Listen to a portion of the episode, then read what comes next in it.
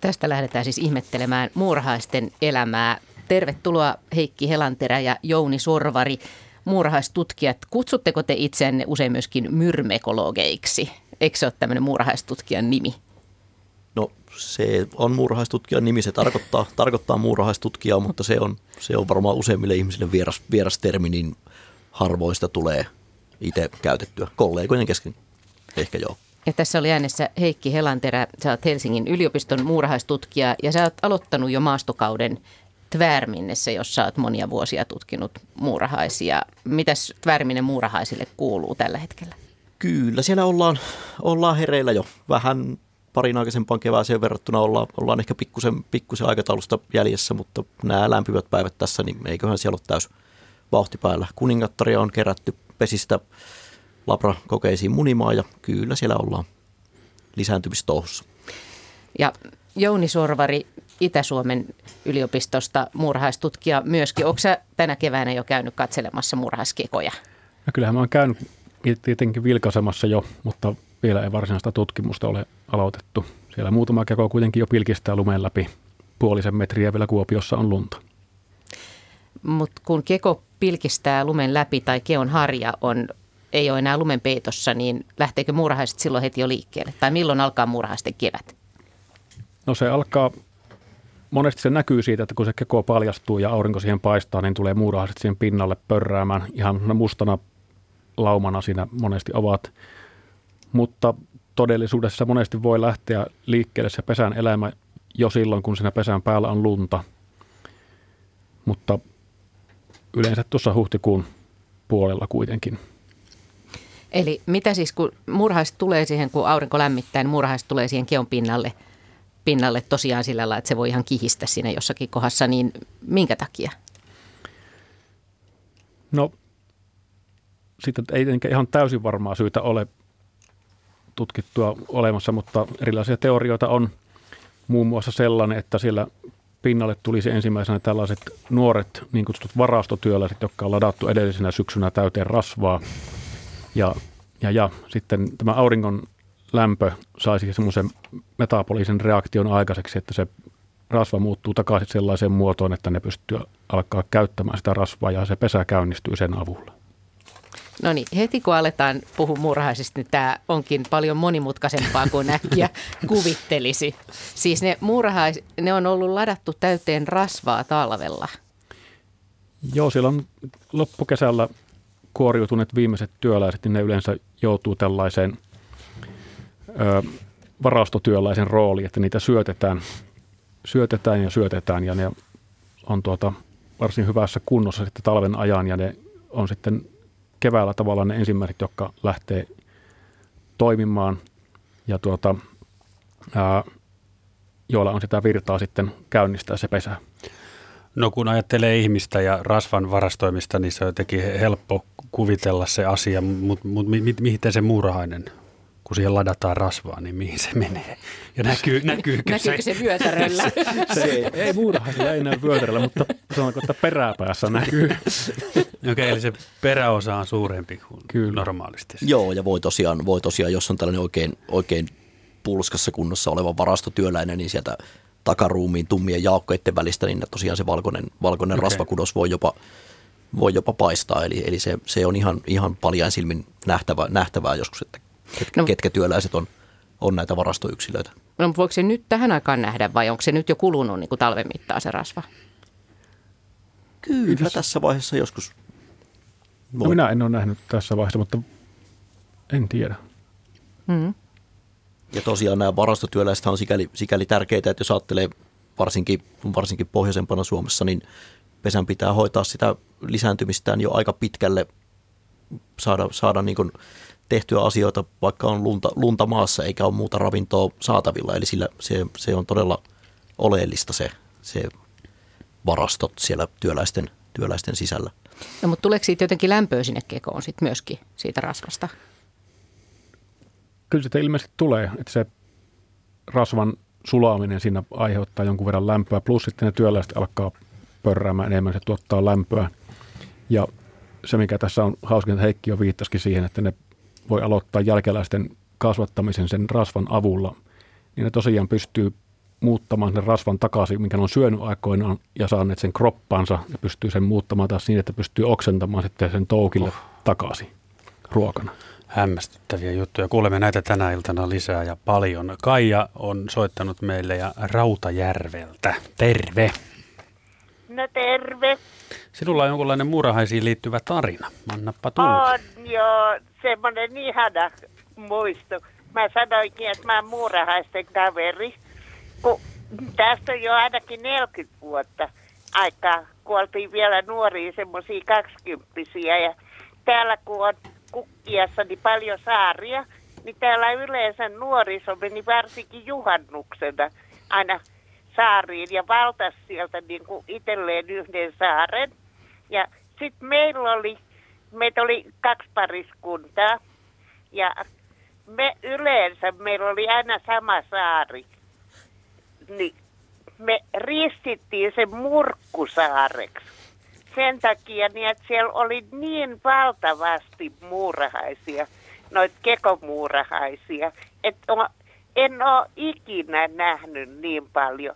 Että siellä meni semmoiset isot leveät muurahaispolut, missä meni muurahaisia niin paljon, niin että ihan oikeasti kuhilla kuulu, mm. kun ne kulki. Ja ne ei häirinnyt meitä, eikä me häiritty niitä. Ja sitten me kokeiltiin, kun meillä oli eväänä yleensä ranskanleipää ja makkaraa, niin laitettiin pieniä ranskanleivän murusia, niin oli kivan näköistä katsoa, kun ranskanleivän muruset meni jonossa muurahaispesille. Ihana muisto. Joo. Joo, ja me vielä, vieläkin muistetaan niin ne muurahaiset ihan niin, että, että ne, oli, ne oli todella sempiksi. Kokeiltiin me muuten sitten, mikä ei ollut kauhean fiksua. Kokeiltiin mun, sen tyttökaverin kanssa niin, että osaako muurahaiset tuida. Otettiin molemmat yksi muurahainen ja laitettiin siihen rantaveteen. Mutta kyllä ne osas uida, mutta me ei jätetty niitä sinne veden varaan, vaan pelastettiin sitten ne rannalle. No niin, mut, se oli. Mutta piti kokeilla, että osaako muurahainen uida. Juhannusmuistoja 40 vuoden takaa. Joo, kyllä, mutta kyllä me käytiin siellä muutenkin sitten kuin juhannuksena, mutta yleensä oli juhannuksena. Ollaan käyty nyt vanhempinakin katsomassa, mutta siellä ei enää ole niitä muurahaisia. Eli, eli tuota, niin ei lainkaan ole näkynyt sen jälkeen, kun kävitte? Ei, oi, ei oikeastaan, ei ollenkaan. Ihan ehkä muutamia, mutta ei sillä tavalla niin kuin silloin oli todella okay. paljon. Selvä. Kiitos Kaija soitosta. Mukava illan jatkoa. Jää No, samoin, samoin teille sinne. Joo. Moi. Moi. No, moi. Oletteko te kokeilleet tämmöistä ranskan koetta tai tehneet tämmöistä? En, en ole ranskan leivällä, ranskan leivällä itse kyllä kokeilu. Vaan millä? Pullalla ja keksillä. Niitähän käytetään itse asiassa yksi keino etsiä muurahaisen pesiä on, että sinne ripotellaan pullan muruja tai jonkun tietyn keksin tai kakuun muruja ja katsotaan minnekä päin ne muurahaiset lähtee kantamaan niitä. En ole itse kokeillut sitä, mutta olen nähnyt demonstraation semmoisesta kyllä. Paljastavat pesänsä. Kyllä. Niin, Ruo- ruoanhimo silmissä. Kaija oli tässä ihan niin kuin tutkimuksen äärellä. Miten tuommoinen saaressa oleva iso yhdyskunta, mitä sillä on käynyt? Tuota, tuota, sitä on tai miten vaikea, voisi olla? Vaikea sanoa. Tietysti jos sitä metsä hakataan pois, niin se voi hävittää kekomuurahaiset pois. Tai sitten sinne on tullut joku tauti, niitäkin leviää muurahaisten parissa, ja tuota, tai joku loinen, hmm. loinen ja tuota, sitten siellä on monia yllättäviä tutkimattomia asioita vielä. Se nimittäin tapahtuu jonkun verran, että kokonaisia isoja muurahais monipesäisiä yhteiskuntia saattaa hävitä parissa vuodessa kokonaan pois. Mm. Niin, hyvin, hyvinkin nopeasti sellaisista paikoista, mitkä, mitkä tosiaan tunnetaan, ihmiset tietää ne, tuntee ne siitä, että, että muurahaiset on valtavia, niin ne saattaa, saattaa hyvin, hyvin nopeasti, nopeasti hävitä ihan tykkänään. Kuinka ne muurahaiset aikanaan ovat sinne saareen joutuneet? No tuota, lentämällä tai sitten tuota, kekomurhaisten tiedetään myös uusien kuningattarien myöskin jonkun verran kelluvan jopa, että kyllä ne saattaa uidakin sinne saareen tavallaan, Niin, mutta tuota, kyllä. varsinkin karvasempien lajien kuningattaret saattaa kellua, kun niiden karvojen tyviin jää ilmakuplia ja se kelluttaa niitä hyvin ja ne sitten ajautuu sinne rantaan ja Mm. sitten kekomurhasten tapauksena joutuu sitten vähän väkivaltaakin käyttämään siellä, siellä, että se kuningatar tunkeutuu toisen lajin pesään ja sitten pyrkii sinne kuningattareksi ja joskus se onnistuu, noin yksi tuhannesta. Niin No. ja tosiaan, tosiaan siis tätä, tätä muurahaisten uinti, uinti- ja kellumistaitojen taitojen tutkimista on, on, kyllä, on kyllä, kyllä tehty ihan akateemisessakin muurahais, muurahaistutkimusmaailmassa. Mm. En, en itse kyllä, mutta, mutta kyllä tällaiset, näitä on Helsingin yliopistossakin tutkittu nimenomaan tässä yhteydessä, että miten, miten eri muurahaislajit voi saariin, saariin levitä. Onko, on, onko saari hyvä paikka muurahaisyhteiskunnalle? Se on ihan hyvä paikka siinä, missä muutkin. Ja tuota, tuota, tuota, jos siellä on riittävästi puita ja puissa kirvoja. Ja tuota, saari on monesti vielä monesti siinä mielessä hyvä, että se on, siinä on paljon semmoista reunaympäristöä, mikä on valoisia sitten, niin sinne se on varsin hyvä ympäristö kyllä, Niin, jos ne vaan pääsee sinne. Niin, tavallaan muurahaisen, muurahaisen näkökulmasta on ihan sama, että onko se metsän, metsän ulkopuolella alkava muurahaisille sopimaton elinympäristö, niin onko se nyt vettä vai, vettä vai peltoa vai asfaltti, asfalttitietä. Jos se metsä on siinä, niin muurahainen, keko muurahainen viihtyy. Hyvä. Mites tota niin, äh, tässä oli muistoja pitkän ajan takaa. Mites teidän muurahaisinnostus, lähteekö se jo lapsuudesta?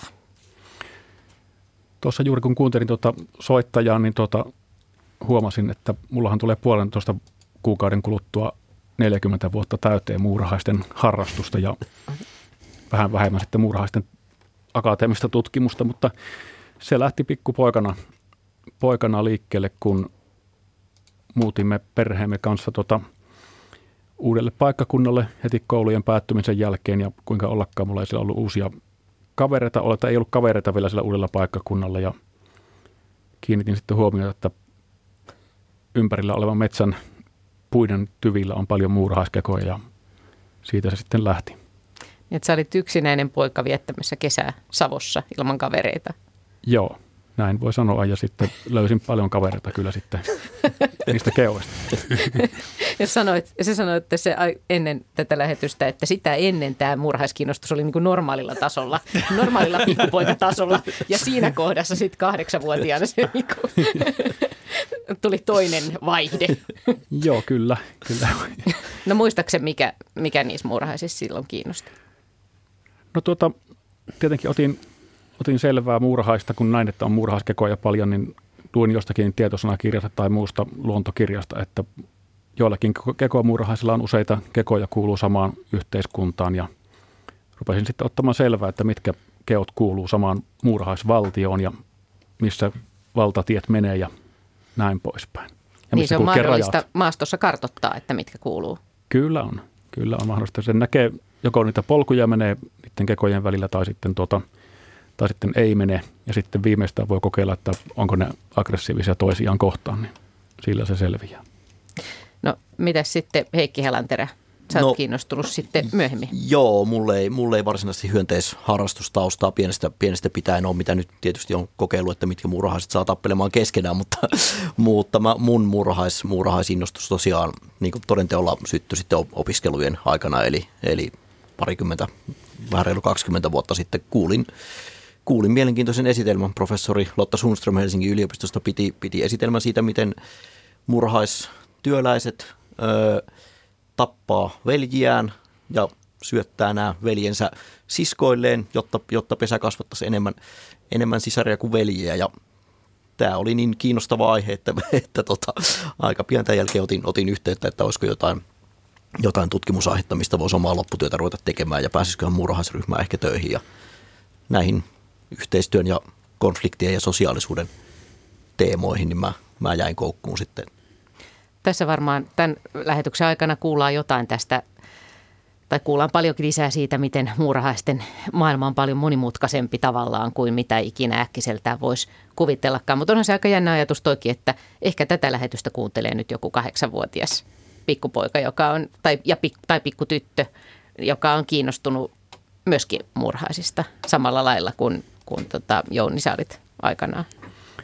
Kyllä, kyllä. Ja sanoisinpa, että hyvä harrastus on muurahaisten tutkiminen.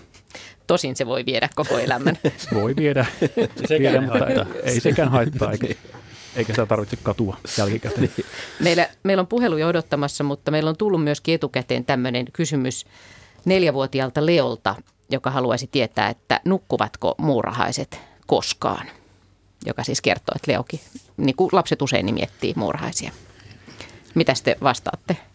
No, lyhyt vastaus on kyllä nukkuu. Kyllä, siis suurin osa hyönteisistä, tai en tiedä vaikka kaikkikin, niin hyönteisetkin nukkuu. Ei varmaankaan näe unia sillä lailla kuin me, mutta, mutta nukkuu.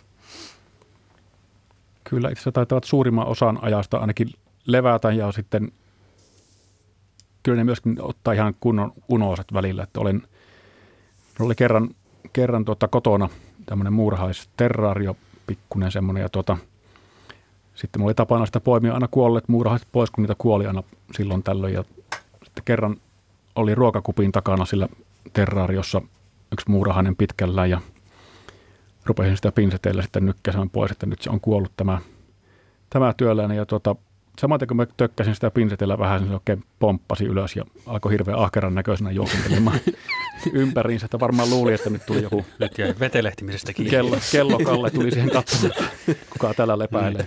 No, jo, no jos hyönteiset nukkuu, niin, niin tota, mm, tai murhaiset nukkuu, niin, niin kuinka kauan ne nukkuu? Ihminen tarvii yössä unta noin kahdeksan tuntia. Onko tämmöistä, En, en ole mitään tunt- käsitystä? En ole tuntimääriin törmännyt, mutta muistaisin jossain, tämä ei ole nyt meikäläisillä kekomurhaisilla tehty tutkimus, mutta jossain muistan kyllä, jostain muista lukeneen, että kuningattaret nukkuu enemmän kuin työläiset. Joo, otamme äh, Kullervon seuraavaksi linjalle. Anteeksi, että olet siellä joutunut odottamaan. Siposta soittelet. Joo. Kiitos vaan, että pääsin joskus perille. Aika vaikeaa on. No niin, se on välillä Mulla on sellaista. semmoinen, semmoinen juttu, että meillä oli tuossa pari vuotta sitten, meillä on isot klapipinot tuossa pihalla. Ja kekomuuraiset teki siinä pesän niin kuin aivan järjettömän iso. Ja sitten tuota, niin, kun mä halusin, että ne nyt ala nakertaa niitä puita kauheasti, niin mä, mä purin sitä vähän. Ja sitten kun mä pääsin sinne maan tasolle, niin sitten paljastui, että siellä oli hirveästi semmoisia onkaloita ihan maan sisässä. Ja ne muurahaiset siellä oli aivan mustia. Niin mä mietin sitä, että onko ne niinku jotain tuomittu sinne ikuisiksi ajoksi sinne maan alle, että ne ei saa valoa koskaan, kun ne on aivan eri värisiä. Et eikö, eikö ne pääse koskaan niinku ylös sieltä?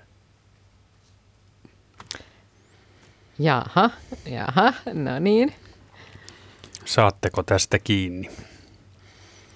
No en oikein tuosta mustuudesta tiedä, mutta tuota, tuota, tuota. Ne oli siis aivan mustia.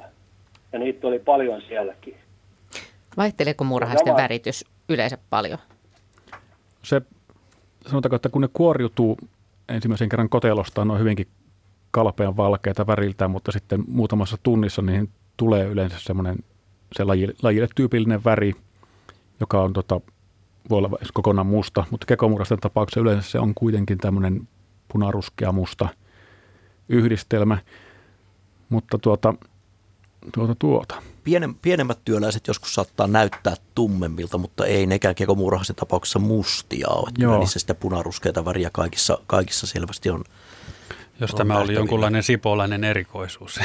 Sitten kun taas, jos on pienet työläiset tummempia, niin kuin ne monesti on, ja Mm. monesti pienet työläiset on sitten sisätyöläisiä, Okei, ja niitä voi olla sitten paljon siellä pesän Mm. syvi, syvimmissä osissa. no niin. Niin eli ajatus olisi se, että tämä on niin kuin yksi kokonaisuus, jonka osa sitten jatkuu sinne maahan. Vai mitä? Joo, riippuen maaperän kosteudesta, niin se keko voi jatkua saman verran alaspäin kuin mitä se on, on se kekorakennelma maan päälläkin. Se voi olla, mutta jos on taas hyvin kostea maaperä, niin se saattaa olla, että se menee hädintuskin ollenkaan maan alle, vaan on kokonaan sitten siinä maan keossa, mutta usein sinne menee jonkun verran maan allekin. Tuossahan oli kyseessä semmoinen erittäin aurinkoinen paikka. On todella kuuma, niin kun, kun aurinko paistaa päivällä. Ja mä ajattelin just, että kun ne joutuu olemaan siellä onkaloissa, niin ne ei niin kuin päivänvaloa varmaan nähnyt ollenkaan. Niin, et- sen takia vaan mustia. Niin, Ei en tiedä, tuota, niin sa- saadaanko tähän nyt sitten jä- järkevää vastausta millään lailla. Voiko yksi vaihtoehto kenties olla se, että ne siellä maan sisässä olevat muurahaiset kenties siinä tilanteessa näyttivät tummilta tai mustilta, en tiedä. Ei, kyllä mä, kato, mä purin sen koko sen klapipinon siitä päältä. Just. Eli mä olin siellä ihan pohjilla.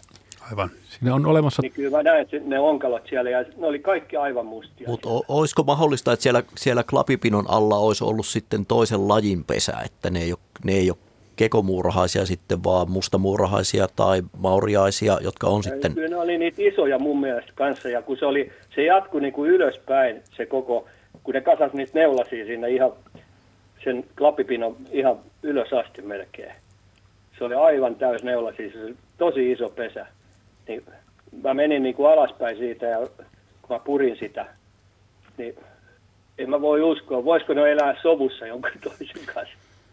jonkun aikaa voi mustamurhainen elää samassa paikassa kekomurhaisen kanssa, että monesti kekomurhas tekeekin aloittaa uuden pesän valtaamalla mustamurhaiskeosta jonkun nurkan, mutta ei se nyt yleensä hirveän ison keon alla kyllä mm. mustamurhaispesä selviä, ellei sillä ole joku tunneli sille halkopinon toiselle puolelle, mistä se pääsee sitten kekomurhaisten huomaamatta kuljeskelemaan. Niin, tämmöinen mullekin tuli, mullekin Joo, tuli no mieleen, ehkä että tässä voi joku vois, semmoinenkin, vois olla, mutta voiko semmoinenkin olla? Ja mustamurhaiset on samankokoisia melkein kuin kekomurhaiset, sitä ei välttämättä koon perusteella erota. Niin, No niin nämä mauriaiset sokerimuurahaiset on selvästi pienempiä, mutta mustamuurahainen on, on, on aika lähellä sitä kekomuurahaisen, tai varsinkin pienten työläisten kokoon. Eli tämmöinen vaihtoehto. Niin, kyllä. Kiitos Kullervo soitosta sinulle ja Siposeen mukavaa illan jatkoa. 0203 17600 on puhelinnumero tänne päin. Lisäksi voit laittaa viestejä osoitteessa yle.fi kautta Radio Suomi viestistudioon. Muista laittaa valinnaksi Radio Suomi kello 20 asti. Täällä puhutaan muurahaisista. Tässä tuli jo mustamuurahaiset, sokerimuurahaiset, ää, kekomuurahaiset. Siis muurahaisia on monia eri lajeja Suomessa. Kyllä, Suomessa on nyt tuota, tämän hetken tilanne tai tieto on se, että meillä on 60 lajia Suomessa, joista 54 on luonnonvaraisia meille luontaisesti levinneitä aikoinaan muurahaisia ja sitten kuusi kappaletta on semmoisia ihmisen mukana tulleita, joista yksi tosin pystyy elämään jonkin verran myöskin rakennusten ulkopuolella, mutta muut lähinnä vain lämmitetyissä rakennuksissa. No kuinka moni näistä tekee kekoja? Onko niitäkin monia? No siis varsinaisia, varsinaisia kekomuurahaisia on useampia, on useampia lajeja, niiden toisistaan erottaminen on, on mikroskooppi, mikroskooppihommaa, mutta sen lisäksi kekomuurahaisten lähisukuset, niin sanotut loviniska, loviniskamuurahaiset rakentaa, rakentaa pieniä, pieniä kekoja myös yleensä vähän ehkä pienemmästä ja hienojakoisemmasta materiaalista kuin kekomuurahaisten keot. Ja keot on pienempiä, mutta ja on väritykseltä työläiset myös vaikka lähellä kekomuurahaisia, että voi, voi hyvinkin olla, että ne keko, keot ei ole kekomuurahaisten kekoja, mitä pihasta löytyy. Onko loviniska muurahaisilla niskassa lovi? On. Pään, pään takaosassa on, on tota selvä, selvä tämmöinen lovi. Okei, miksi? Se liittyy niiden leukalihaksiin, jotka sisä, si- sijaitsee siinä pää, pääkopassa. Okei. Eli näissä, näissä lovissa mun käsittääkseni on, on lihasten kiinnittymiskohtia ja se liittyy tähän niiden, niin kuin niiden, niiden purentavoimaan ja kasviaineksen pilkkomiseen. Just olikin, niin, se olisi ollut jatkokysymys myös tähän purentavoimaan. Voiko sitä meidän ihmisten käsityskyky jotenkin suhteuttaa? Paljon sieltä löytyy poveria. No en tiedä, että tämmöisen niin lähdetään niin kuin mittaamaan voiman yksiköiden, mutta kyllä sen tuntee sen eroon, kun laittaa vaikka normaalin kekomuurahaiskekoon käteensä ja antaa niiden pureskella, niin se ei oikeastaan tunnu paljon missään, mutta kun laitat sen loviniskamuurahaiskekoon, niin sen kyllä huomaa. Okei, eli Huomaa, lovini, huomaa, että tämä muoto kun laitat kätesi. niin. Ei jostain. Kyllähän sitä täytyy kokeilla. joo, joo, mutta loviniska, loviniska muurahaisilta löytyy enemmän jerkkua leuoista kuin muuta. Kyllä ne nipistää tuntuvammin selvästi, joo. joo. Onko Suomi kaiken kaikkiaan, niin onko tämä hyvä muurahaismaa? Suomi on tosi hyvä maa, mitä Heikki vertaus Englantiin tai tuommoiseen? Niin, siis on. Suomi, Suomi, jos ajattelee kuinka paljon Suomessa on muurahaisia ja vertaa, vertaa tota, muihin Euroopan, Euroopan maihin, jos varsinkin vaikka siihen Englantiin vertaa, niin Suomi on erittäin hyvä maa muurahaisille. Kansainvälisellä mittapuulla lajeja ei ole paljon. Jos lajeja on jotain, jotain kymmeniä eikä satoja tai tuhansia, niin, mutta määr, määrällisesti kyllä. Mistä se johtuu? Tuota, ehkä meillä on tätä metsäympäristöä kuitenkin sitten ollut pitempään koskemattomana kuin tuolla Keski-Euroopassa, missä on toki samoja kekomuurahaisia, mutta ne on huomattavasti harvinaisempia. Siellä on esimerkiksi suojeltu lailla monissa maissa kekomuurahaiset, koska niitä on sen verran vähän, mutta meillä Suomessahan ei tämmöistä ongelmaa vielä ainakaan ole. Ja eikö Englann, anteeksi vielä, eikö, eikö Brittein saarilla viihdyt, viihdyt murhaisetkaan, kun on niin sateista vai kostea, mikä siinä? Eiköhän se, mä luulisin, että se enemmän, enemmän liittyy siihen, että, että metsä on yksinkertaisesti niin paljon, niin paljon vähemmän jäljellä, että, että kekomuurahaiset, jotka tarvii sen metsän eläkseen, niin ne on ajettua kahtaalle. Onko se niin, että tämä keko on ikään kuin tämmöisten pohjoisten alueiden rakennelma talvea varten? Talvea vastaan? Äh, sanotaanpa, että no joo. Sehän on osittain senkin takia varmasti, että etelämässä nämä keot maatuis alta yksikön ja sitten nämä keot syntyy aika pitkälti havupuitten ansiosta, että on havupuita ja havupuiden neulasia. Ja tuota, toki talvi on tärkeä, se keko pitää sen routimattomana sen, sen tuota, keon alaosan ja kekomurahdet, vaikka ne menee aivan tuonne pohjoiseen jäämereen asti, niin tuota, tosiaan asti, missä puita vaan löytyy, niin tuota, ne yllättäen eivät kestäkään kauhean hyvin miinusmerkkisiä lämpöasteita, eli ne tarvii sen keon pysyäkseen hengissä talvella. Ne tarvii keon ja sitten menee sinne keon alaosaan sinne maan sisään jonnekin. Niin, siis jos, jos, jos tota, keväälläkin varjosasta paikasta keko, keko käy katsomassa, jos, jos on lumi sulanut päältä, niin voi huomata, että siinä, usein siinä keon, keon pinnassa heti on tavallaan jäinen, jäinen kerros. Eli, eli se on niin kuin, tavallaan se routa on siinä keon pinnassa, eikä, eikä siellä syvemmällä, missä se, missä se keon, keon ulkopuolella olisi. Puhutaan myöhemmin lisää murhaiskeon arkkitehtuurista ja hienouksista, mutta meillä on seuraava soittaja. Kyllä, Esko Järvenpäästä, morjes. No morjes, morjes kokemuspiiriin liittyy hämäläisestä maalaisympäristöstä maalaistalon pihapiiri, jonka metsän reunassa ison siirtolohkareen etelän reunassa puolella iso muurahaispesä ja iso pihakoivu 20 metrin päässä ja moottoritie sieltä pesältä sinne koivulle. Ja se risteytyi pihapolun kanssa sopivasti. Siinä joutui harppaamaan pitkän harppauksen kun se oli hiekkasta ja moottoritie liikenne levisi siihen. Ja kuinka ollakaan, niin sinne koivun juurelle ilmestyi siirtokulta. Ja kun tuossa aikaisemmin puhuttiin siitä, että on muurahaisvaltioita, niin tämä on pakko olla siitä alkuperäisperästä, mutta se kasvoi nopeasti. Ja sitten oli karmea näky, kun siinä hiekkakentällä oli käyty sota. Ja siinä oli muurahaisen puolikkaita, pää puuttui tai peräpää puuttui ja niin edelleen. Ja se äh, isompi alkuperäispesä, niin äh, se oli asumaton. Ja se painui pikkuhiljaa, niin kuin muurais, kuollut muuraispesä painuu, keskusta painui kasaan ja reunalle kasvoi heinä.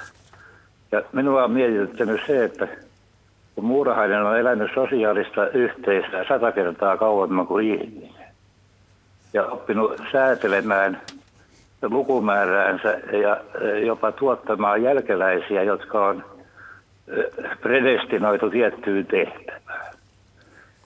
Niin ne ei kumminkaan pysty yhteisönä sitten sopimaan asioista keskenään muuta kuin sotimalla. Tämä ei näytä hyvältä.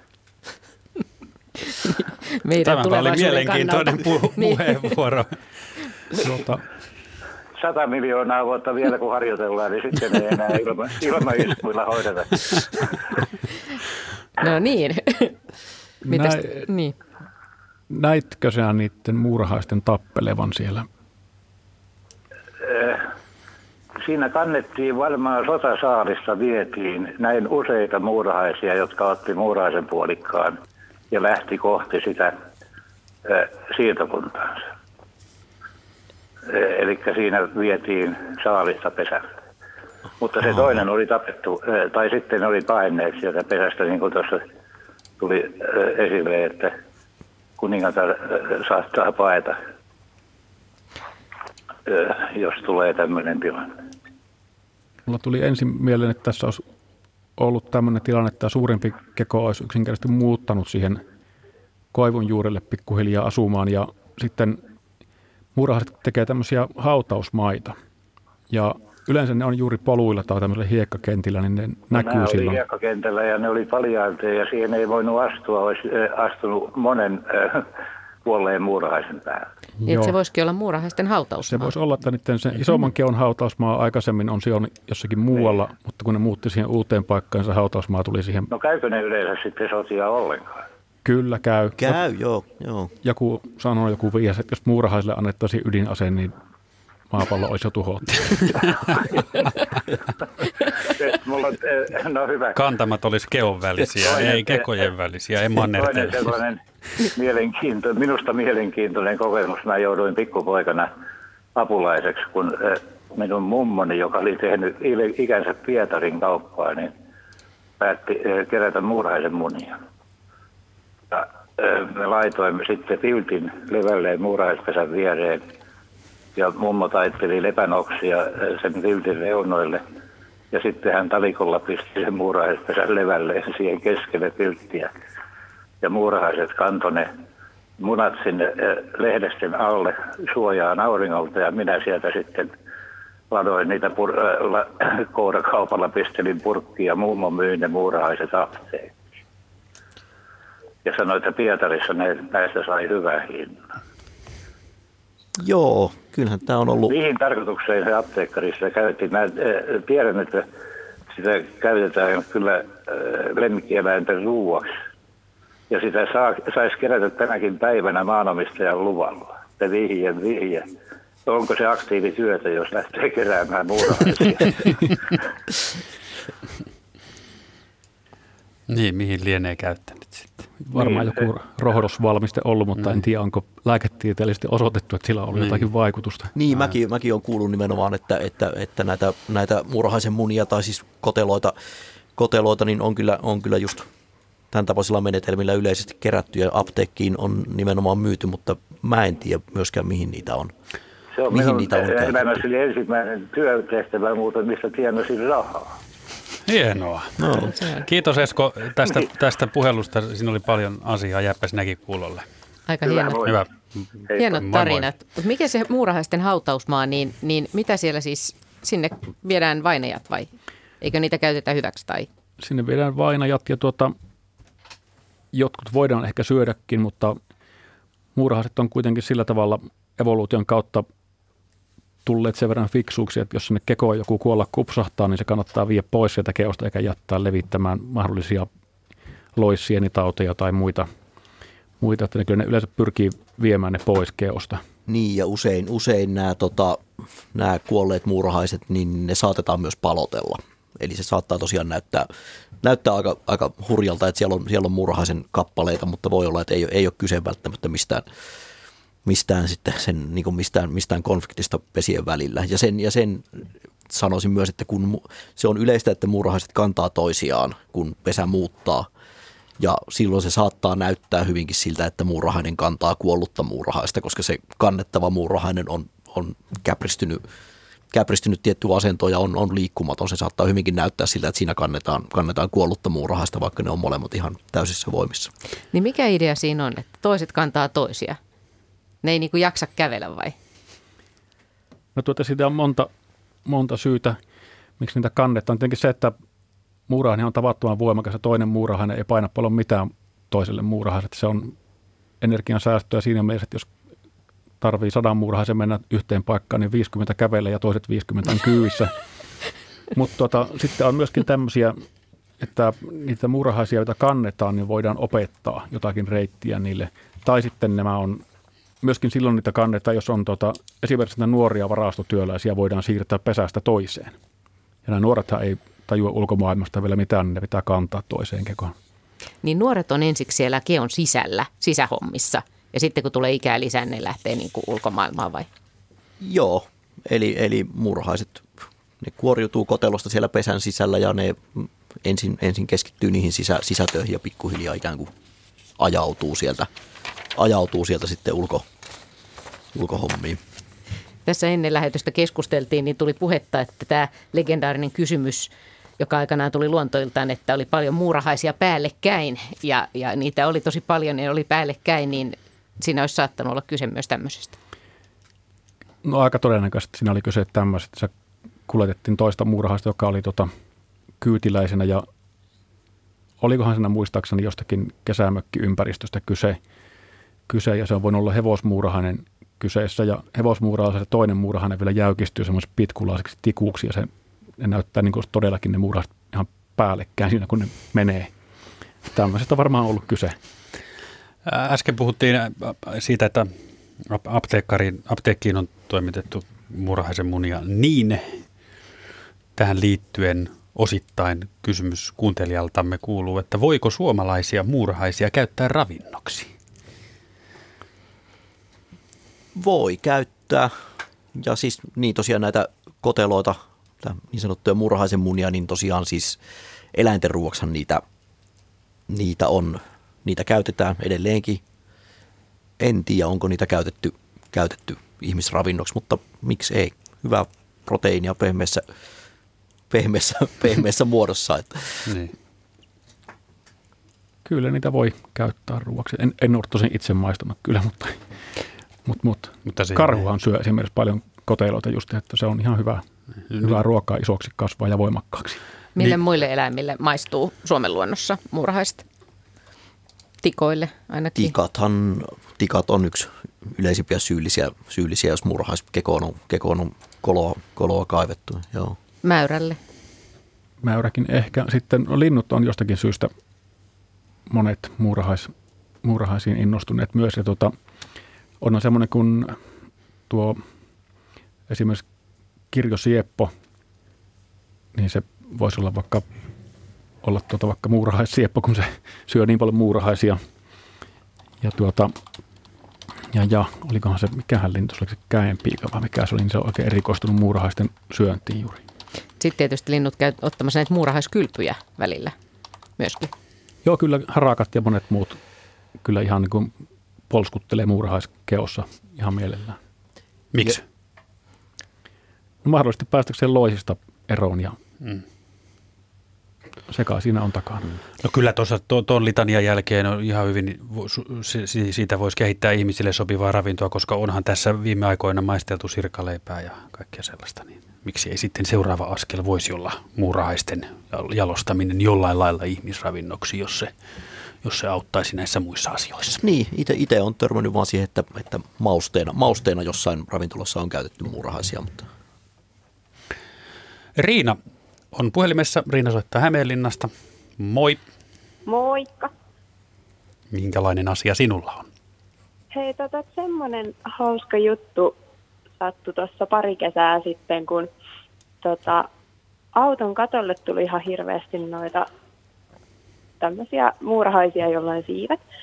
Ja tota, sitten niitä siinä hiukan aikaa seurailtiin ja, ja sitten siihen tuli paikalle mehiläinen ja otti muurahaisen jalkoihinsa ja lensi pois. Ja sitten siihen tuli vielä toinen mehiläinen, otti muurahaisen jalkoihinsa ja lensi pois niin jäätiin siinä vaan miettimään, että, että mitäköhän ne tekee niillä muurahaisilla. sait, sait seuratarina tätä noukkimisoperaatiota ihan Juu, aitio kyllä. Kyllä, aika nopeasti se kyllä kävi. Okay. Jaa, jännä havainto. Hmm. Onko mitään käsitystä, mikä mistä voisi olla kyse?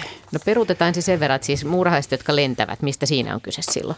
silloin on kyse siis parittelulennosta. Ne on tulevia kuningattaria ja, ja koiraita, eli kuningattaret lentää parittelulennon, jonka aikana paritellaan koiraiden kanssa ja sen jälkeen lähdetään perustamaan sitä omaa pesää. Eli kaikilla muurahaislajeilla jonkinlainen tämmöinen vaihe elämässä on. Kuningattaret lähtee pesästä ja parittelee ja laittaa uudet pesät, uudet pesät alulle. Ja silloin, silloin niitä siivekkäitä muurahaisia voi nähdä isojakin määrin. Tekeekö kuningatartain vain kerran tämän lennon? Joo, ensimmäisenä, ensimmäisenä kesänä ja sen jälkeen, sen jälkeen koko loppuelämä pärjätään niillä siittiöillä, mitkä sen parittelun aikana on saatu ja se elämä voi kestää muutaman kymmenen vuottakin tämän yhden parittelulennon jälkeen.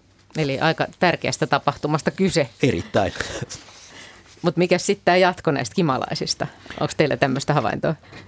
No, mä tota, en ole ihan varma, että tässä on mehiläisistä ollut kyse. Mehiläiset syö siitepölyä ja mettä, että ne ei saalista kyllä muurahaiset, koska ne ollut kuitenkin joku muu petopistiäinen kyseessä mm. ehkä. Tai sitten on, on tota, muurahaiset takertunut mehiläisten jalkoihin, kun on tullut siihen Mutta nämä auton katothan monesti ja konepellit on, houkuttelee tosi paljon näitä parveilevia muurahaisia, varsinkin tiettyjen lajien muurahaiset tulee sinne, koska ne on tottunut niin kuin evoluution myötä löytämään semmoisia hyviä kohtia, missä ne törmäävät nämä kuningattaret ja koiraat toisiinsa, niin tuota, tämmöisiä lämpimiä rantakallioita ja, tai kallioita, niin niitä auto, auto taikka peltikatto ajaa monesti samaan asiaan sitten ja sinne, sen takia kertyy näitä muurahaisia. Riina, emme osanneet antaa tarkkaa vastausta, mutta kiitos tästä huomiosta ja havainnosta ja kiitos soitosta. Kiva, kiitos. Moikka. Moi moi. 0203 17600 puhelinnumero Luontosuomen mielenkiintoiseen muurahaisiltaan. Jatkamme kello 20 asti. Paikalla ovat muurahaistutkijat Heikki Helanterä ja Jouni Sorvari sekä Minna Pyykkö ja minä olen Markus Turunen. Siis, miten sitten, jos puhutaan ihan näistä muurahaisten aisteista, niin millä aisteilla muurahaiset tätä maailmaa ympärillään hahmottaa? No haju, hajuaisti on, on, on se, mikä, mikä, on, mikä on tärkein, eli muurahaiset meihin verrattuna elää, elää hajujen, hajujen maailmassa. Hajuilla tunnistetaan, tunnistetaan mistä, mistä päin, minne päin sitä polkua, polkua seurataan ja ketkä on, ketkä on omia ja ketkä vieraita ja ketkä on työläisiä ja ketkä, ketkä kuningattaria. Eli, eli haju, hajuaistia käyttää kaikki muurahaiset. Kun ne tapaa toisensa, niin ne niillä tuntosarvilla sitten haistelee vai? Joo, siinä, siinä tarkistetaan kuka on kuka, kuka on kuka ja onko, onko oman, pesän, oman pesän haju kyseessä. Entäs sitten näkö? Näköaistia muurahaisilla on kahdenlaista, että on, sillä on verkkosilmät, jolla se havaitsee liikettä ja sitten sillä on tietysti vähän lajista riippuen, niin on päälailla myöskin pistesilmät, jolla se pystyy tavallaan tämmöistä suunnistamaan enemmänkin, että se on, on tuota, sillä on ihan hyvä näkö riippuu lajista. Taas jotkut muurahaiset on melkein, melkein sokeita, toiset ei käy maanpinnalla juuri koskaan, että niitä ei tarvikaan nähdä mitään, että ne pärjää sillä hajuaistilla todella pitkälle. Mutta sitten on tämmöinen tavallaan niin tärinä-aisti. Se on vähän niin kuin vastaava, kun meillä on kuulo.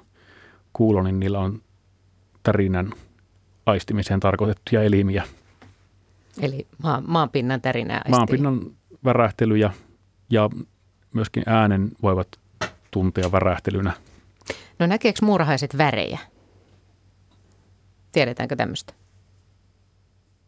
Oletko Heikki kysynyt niitä muurahaisia?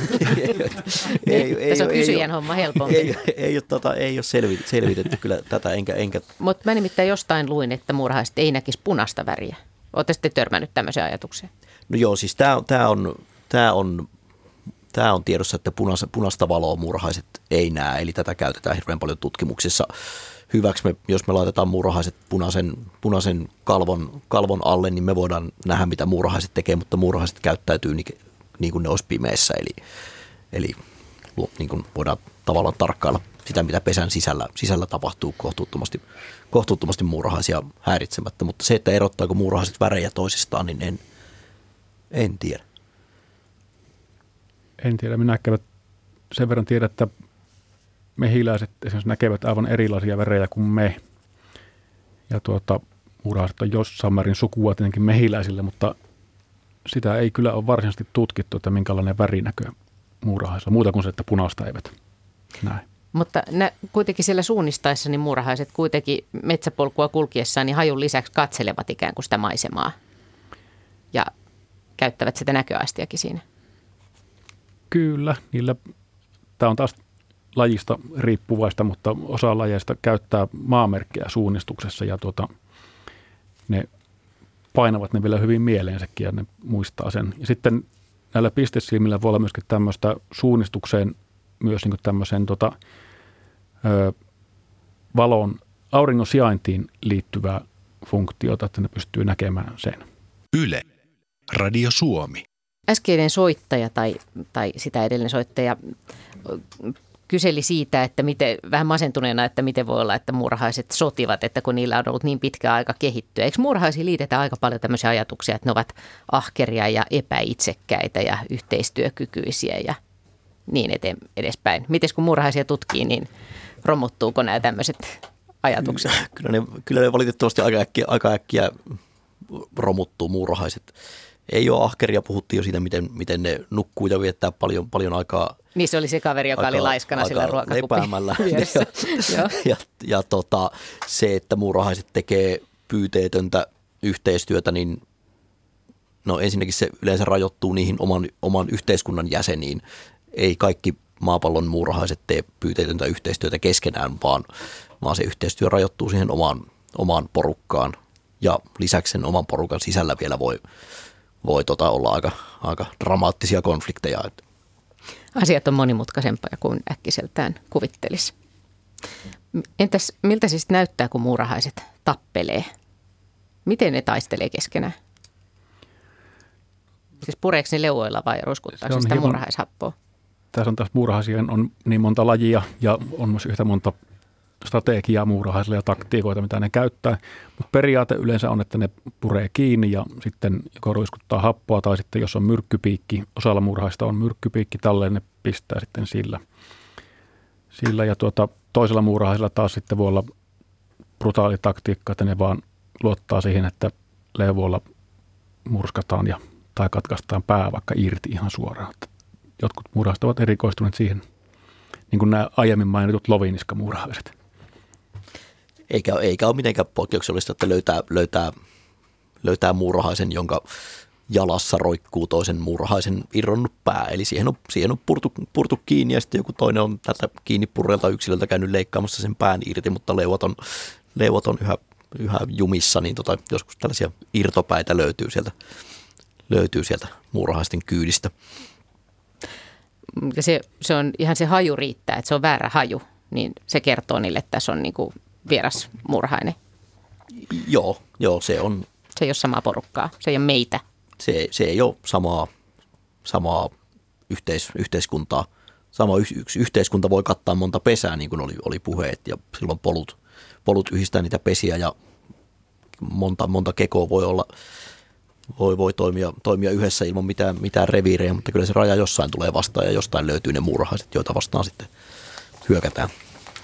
Meillä on enää runsas minuutti aikaa tätä tuntia, mutta sitten seuraavalla tunnilla tosiaan jatketaan ja silloin puhutaan muurahaiskeosta ja puhutaan myöskin tästä yhteistyöstä ja siitä, miten se kokonaisuus toimii ja miten yksi muurahainen saattaa olla laiska ja liikkuu vähän päättömästi, mutta tota, tai ehkä ihan konkreettisen päättömästi, mutta, tuota, mutta sitten poru, porukka toimii, toimii hyvinkin tehokkaasti. Saadaan, saadaan myös puheluita ja, ja, ja paljon mielenkiintoisia viestejä ja kysymyksiä on kuuntelijoilta tullut. Käydään niitä myös läpi.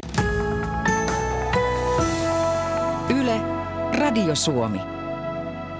Maija Tarkiainen Mikkelistä kysyy, että miten vanha pesä voi olla ja ovatko asukkaat sukua aiemmalle asutukselle? Minulla on varma havainto lapsuudestani asti samalla paikalla ollesta asutusta pesästä, joten sillä täytyy olla ikää vähintään 60 vuotta. Niin, kyllä, kyllä. Kymmeniä, kymmeniä vuosia hyvinkin voi samassa keossa olla saman yhteiskunnan saman yhteiskunnan jäseniä. Työläiset, työläiset elää, elää vaan toista vuotta – Eli työläiset on tietysti ehtinyt vaihtua monta, monta kertaa siinä. Kuningattaret elää pitempään, mutta, mutta tota, ei, ei nyt kovin montaa, kovin montaa kymmentä, kymmentä vuotta. Jos pesässä on monta kuningatarta, pesä värvää koko ajan uusia, jatkuvasti uusia kuningattaria ja silloin se pesä, pesä voi, voi elää, elää tosiaankin kymmeniä vuosia. Voi tietysti myös olla, että se pesä on välillä hylätty ja siihen on muuttanut, muuttanut uudet asukkaat. Et voi olla saman suvun tarina ikään kuin, tai sitten jonkun On voinut vaihtuakin tietysti. Kuinka kauan keko voi olla yleensä toiminnassa? Onko siinä jotain rajaa, milloin keko kuolee? Ei Onko se siihen- kasvaa liian isoksi tai, tai onko joku aikamäärä, jonka jälkeen se ei enää niin kuin... Tämmöistä ihan varmaa tietoa kyllä ole, mutta toki sinne joku tämmöinen metriraja tulee vastaan, että muutenhan niitä olisi ihan valtavan, valtavan, valtavan isoja kekoja. Että suurimmat, mitä tuolla metsissä yleensä näkee, on korkeudeltaan pari metrin luokkaa ja halkaisia voi olla myöskin useampia metrejä. Mutta ei ne ihan mielettömän isoiksi kuitenkaan sitten siitä enää kasva, että yleensä ne pyrkii tekemään sitten uusia kekoja jonnekin lähistölle, jos tarvivat lisää neliöitä ja kuutioita. Se on hyvä systeemi sekin. Ikäroisista eli Inksasta meille soittaa Timo. Morjens. Joo, hyvää iltaa. Minua on tässä pari vuotta tämmöinen kysymys vaivannut. Tein tuossa silloin polttopuita pihalla ja vieressä kulki muurahaisten polku ja katseli heidän touhuja siinä. Ja kaikki menivät niin pohjoiskorealaisittain rivissä, työskentelevät aivan hulluna, niin kuin sanotaan. Ja tota, mulle tulee mieleen, että jos itse olisin siinä, niin saattaisin ehkä siirtyä polun sivuun ja huilailla ja ottaa pientä kahvitaukoa ja muuta. Et mitä muurahaista niin kun ajaa? Mä tiedän, että sillä on pienet aivot, mutta mitä, mitä niin yksittäinen muurahainen, mistä se tietää, mihin se on menossa? Tiedän, että ne on kollektiivisia otuksia, mutta jos ajatellaan joku individualisti muurahainen, niin tiedän, mistä hän tietää, mi- minne hän on, mitä hän on touhuamassa, minne hän on menossa. Hyvä kysymys. Ja välillä hakkasit halkoja. No välillä hakkasin, mutta tämä oli, taisi olla Salomon viisaus, että katso tyhmä muurahaisia ja viisasti jotain tämä ajatus, ajatus tuli siinä mieleen. Aivan, hyvä. No niin. Niin, muurahaisilta voi, voi ehkä ainakin oppia sen, että sitä, sitä työtä ei tarvitse tehdä ihan koko aikaa, eli, eli voi, voi laiskotella ihan rauhassa välillä. Öö, mutta mikä sitä yksittäistä muurahaista, muurahaista ohjaa, niin jo, niin. Onko Tämä ma- oli se kysymys. Niin. Se, se, se, se, nyt, se, nyt, se nyt Niin. ainakin on selvä, että siellä ei ole, ei ole johtajamuurahaista, joka antaa ohjeita tai kuningatar ei määrää, mitä työläiset, työläiset tekee. Jokainen työläinen käsittelee sitä informaatiota, mikä, mikä sillä, sillä paikalla on saatavilla ja silloin omat, oma, omia niin kuin, muisti, muistijälkiä siitä, missä ruokaa on ja se, se reagoi siihen informaatioon, mitä, mitä tulee muilta työläisiltä siinä vieressä ja mitä hajuja siinä polulla on ja mitä, mitä maamerkkejä, maamerkkejä tota, näkyy. Kyllä, ja Onko sitten ne, indi, onko ne individualisteja vai onko ne tota, kollektiivisia otuksia, jotka pyrkii niin kuin, toimimaan pohjoiskorealaisittain, niin kuin sanotaan? tavallaan ehkä sekä, että, että yksilöinähän niillä on, on tota omat opitut työmaansa, missä ne voi olla tottunut käymään, vaikka jos, jos on tämmöisiä työläisiä, jotka kerää kirvojen ulostetta, niin ne tietää, missä puussa ne käy, ja ne saattaa sitten käydä lopun ikänsä sitä samaa reittiä. Mutta se, että mikä sen saa alun perin kulkemaan sitä reittiä, niin se on vähän, vähän, tota, vähän vielä auki. Sitä on semmoisia havaintoja kyllä, että vanhemmat työläiset opettaa nuorempia työläisiä kulkemaan jotakin reittiä, sen jälkeen ne nuoremmat jatkaa sitä samaa reittiä. Jossain vaiheessa ajateltiin sitä sillä laillakin, että, että se muurahaiskeko tai se yhdyskunta on ikään kuin semmoinen kokonaisuus, vähän niin kuin ihmisillä on keuhkot ja näin, ja ne os, niin sen osia. Mutta onko tämä ajatus nyt vanhentunut nykyään? Ei, ei se noin niin kuin, ei se, ei se ole vanhentunut. Evoluutiobiologit ajattelee asiaa tällä tavalla, tällä tavalla edelleenkin. Muurahaiset on, on yli 100 miljoonaa vuotta elänyt pelkästään kollektiiveina. Eli, eli se muurahais ei, ilman kuningatarta ei ole olemassa työläisiä, eikä ilman työläisiä ole olemassa sitä kuningatarta. Eli kyllä ne on, ne on, ne on täysin riippuvaisia siitä, siitä yhteisöstä, yhteisöstä niin lisääntymisen ja olemassaolonsa kannalta. Et siinä, siinä, mielessä, siinä mielessä siellä ei ole, ei ole individualisteja, vaikka jokaisella muurahaisella omat aivot ja niin oma informaatio onkin käytössä, mutta ei, ei se ole ollenkaan vanhentunut ajatus. Yksi muurahainen yksikseen ei pärjää. Se ei selviä. Ei selviä eikä, tai ei ainakaan pysty tuottamaan uusia muurahaisia, eli ei pysty, ei pysty lisääntymään siihen, että se pesän elinkaari toimii ja tulee uusia muurahaisia, niin tarvitaan, tarvitaan, tarvitaan se kokonaisuus. Mutta eikö se ole, onhan se ihmeellistä ajatella? Siis isossa, kuinka paljon muurahaisia voi olla yhdessä tämmöisessä porukassa, muurahaisyhdyskunnassa? Isossa keossa voi olla, voi olla tota, meillä Suomen oloissa parista viiteenkin miljoonaa riippuu, jos on ihan tavattoman iso keko, mutta yleensä niissä on kuitenkin alle miljoona, mutta suuressa keossa puoli miljoonaa helposti menee rikki. No onhan se, kyllähän sen ymmärtää, että se on ihan älyttömän vaikea ajatus meille ihmisille ajatella, että tuommoinen jengi niin kuin toimii ilman minkäänlaista johtajaa tai suunnitelmaa tai, tai sopimusta. Niin, kyllä se, se on iso osa sitä, minkä takia muurahaiset on kiehtovia. kiehtovia että ei tätä, homma ei tästä, toimii. Homma toimii ja me ei ihan kaikkia yksityiskohtia missään nimessä ymmärretä. Että. Ja Timolle ikeröisin vielä se, että sinulla riittää mietittävää halonhakkuun ohessa edelleen tässä. Joo, mä en ihan vielä saanut tuota vastausta, mutta pääsin vähän jyvälle. No niin. Oikein paljon kiitos. All right, hyvä. Kiitos paljon. Kiitos hei. soitosta. Hei hei. 0203 17600 on puhelinnumero muurahaisiltaan.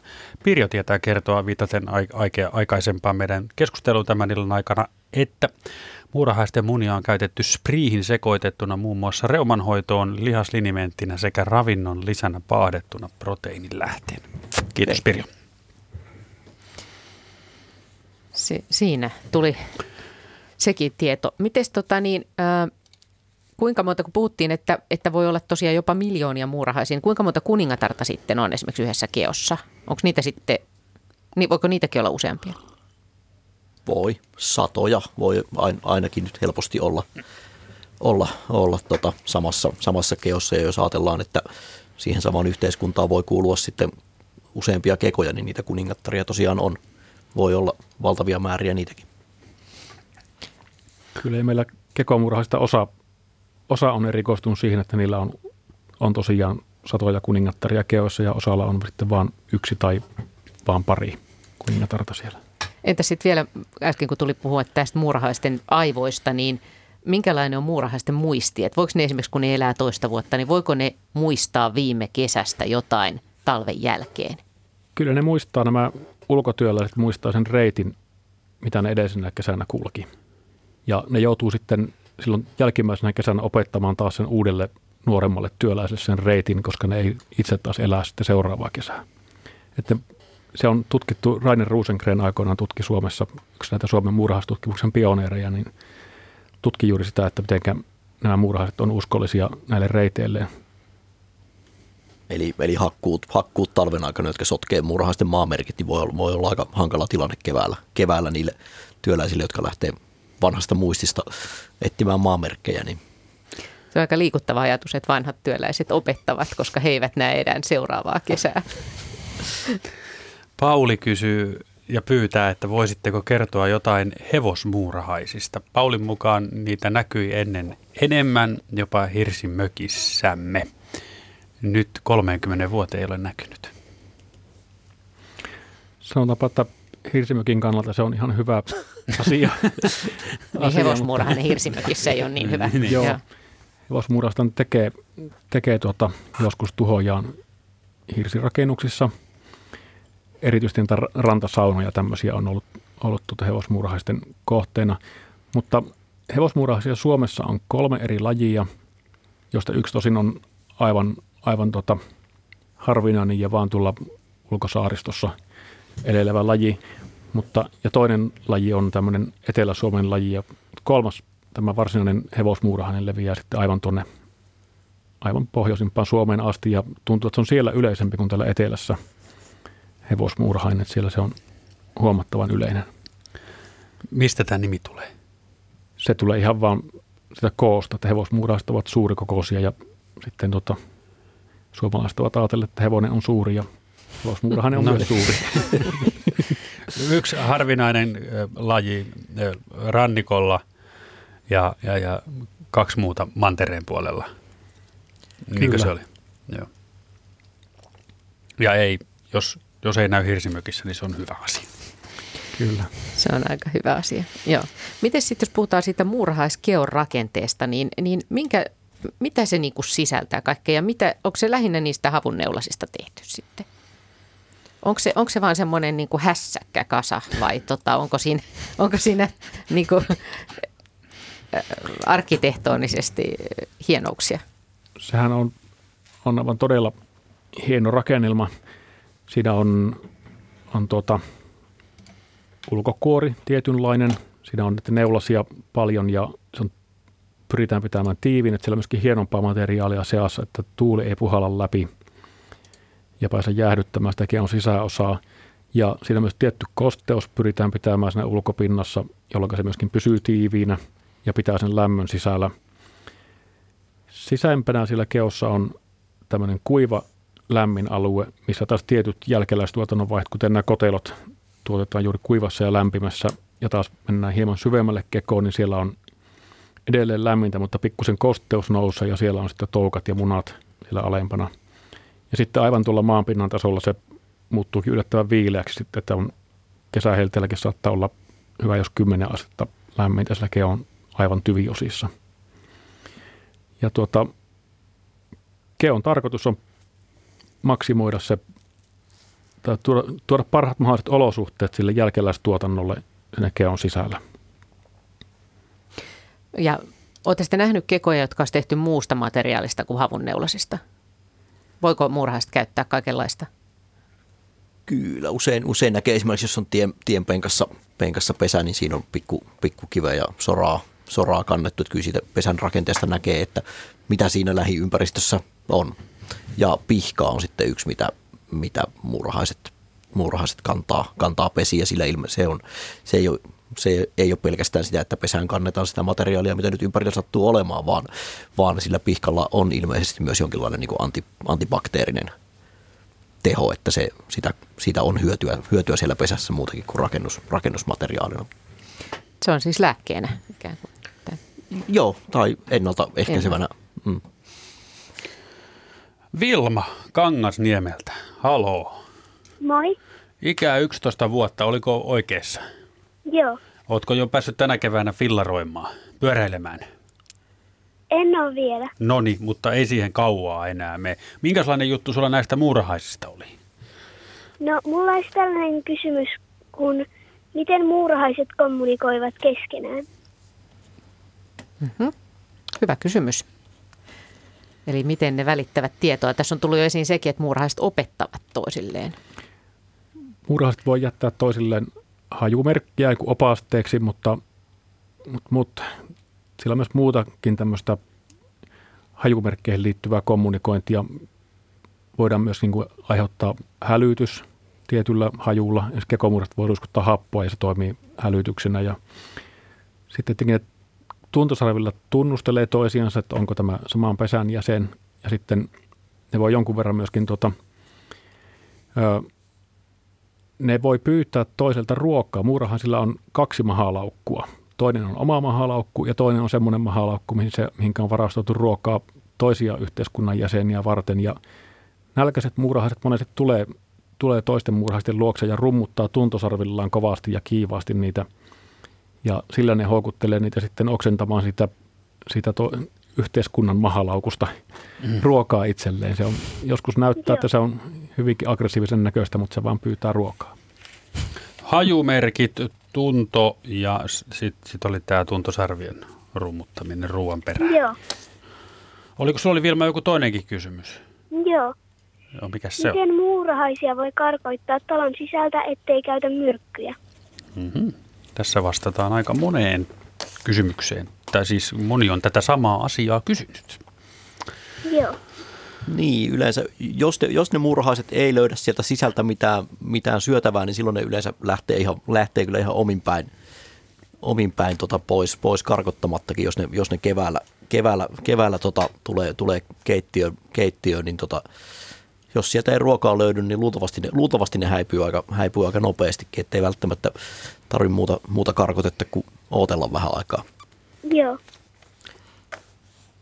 Onko mitään semmoisia tepsiviä konsteja muuten? Jos jengi on paljon, niin ainakaan niitä tappamalla ei niin kuin heti loput tapettavat.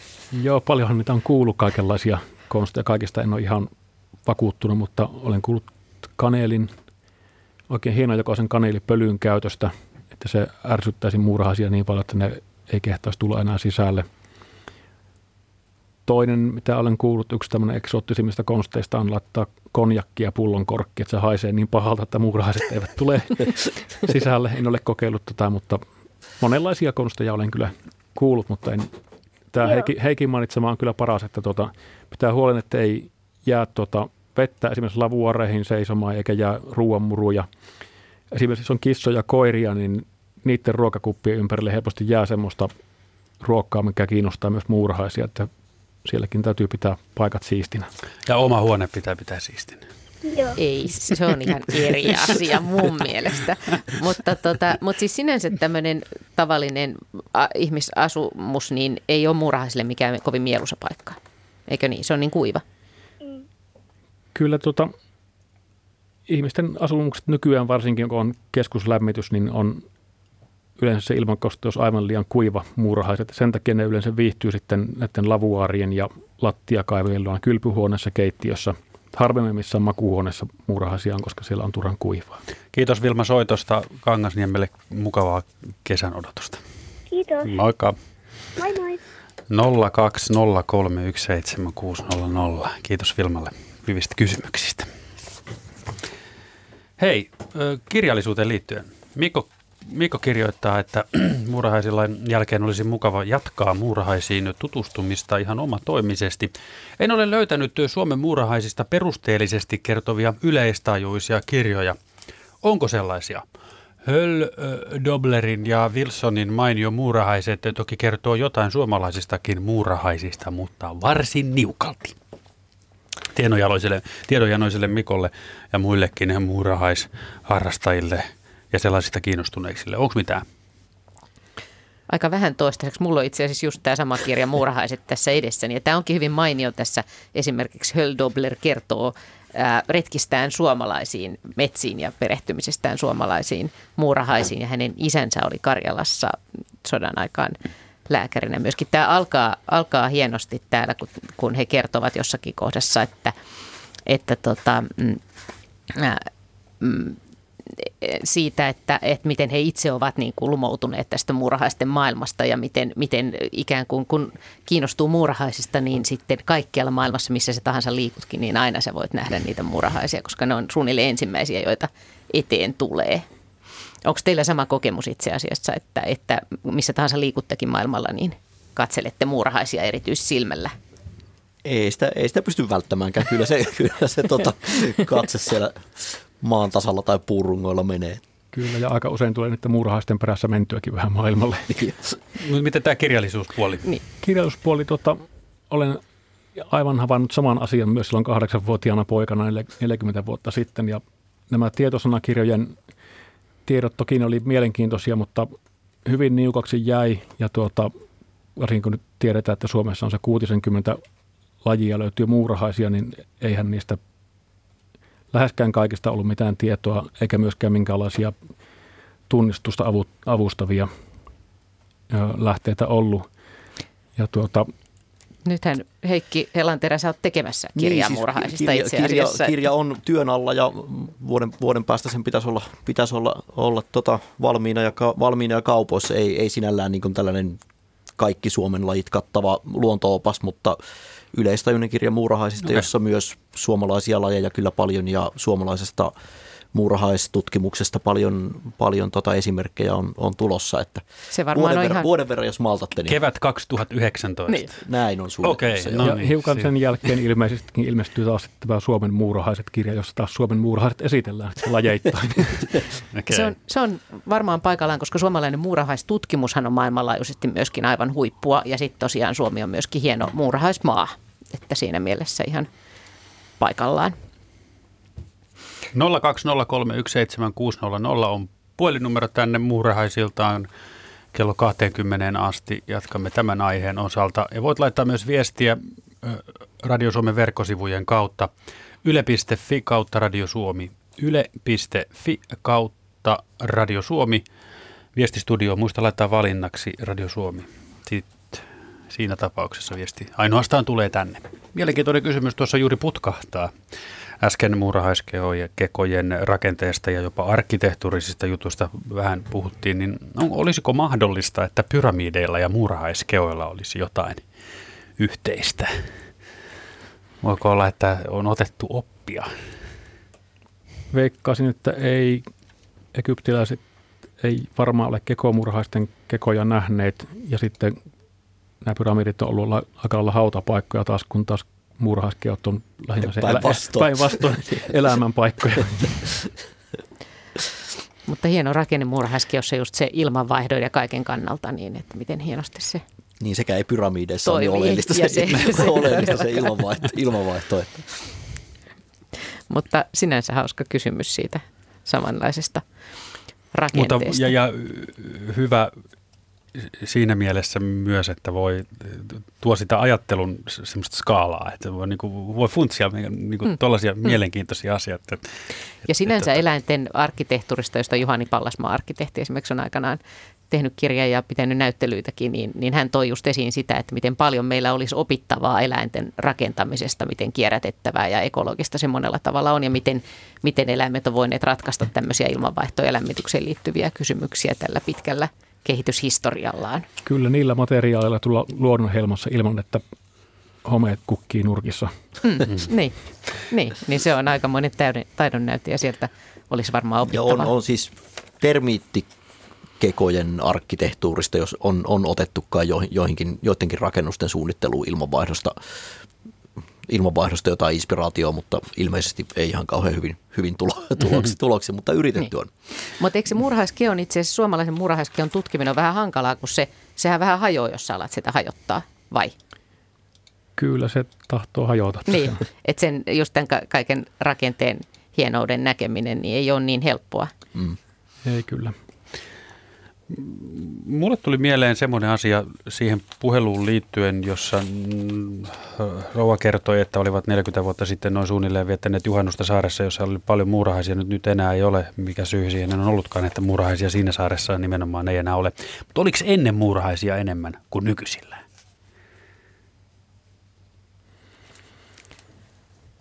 Jaa. Kukahan sen saisi vastata? Onko teillä Niin. niin. su, su, 40 vuoden kokemus? Määrittele ennen. niin, niin, mutta et onko Mikä on ennen? Hmm. Onko Onko- muurahaisilla rakennetussa ympäristössä kuinka paljon Kyllä sijaa ja- rakennetussa ympäristössä viihtyy tietyt muurahaiset todella hyvin, että on nämä, just nämä sokerimuurahaiset, mauriaiset, ne on, on aivan suorastaan erikoistunut Suomessa nimenomaan rakennettuihin ympäristöihin. Kaupungeissa keskeltä toria voi löytyä mauriaisia ja No onko muurahaiskeot ennen ollut suurempia? Onko ne ehtinyt suuremmiksi, jos metsiä ei ole hakattu niin usein? veikkaisin, että on ollut suurempia kekoja. Kyllä. Toki muurahaiset tarvii myöskin niitä pieniä kekoja, koska pitää olla uutta tulossa, uusia tulevia suuria kekoja. Mutta kyllähän se tahtoo olla niin, että jos metsänhakkuuväli on alle 80 vuotta, niin se keon koko ei ehkä kasva aivan käsittämättömin mittasuhteisiin. Joskin muurahaiset saattaa hämmästyttää nopeasti rakentaa joskus suuren keon. mikä on hämmästyttävän nopeasti? sanotaanko, että muutamassa vuodessa saattaa ilmestyä toista metriä korkea keko siihen, missä ei ollut aikaisemmin kekoa. Mutta se johtuu siitä, että suuresta keosta on vähän niin kuin yksi soittaja aikaisemmin kertoi siitä, että oli rakentaneet uuden keon, niin jos suuri joukko muurahaisia rakentaa keon, niin nehän rakentaa kerralla suuren keon, eikä tee Niin, pien, totta.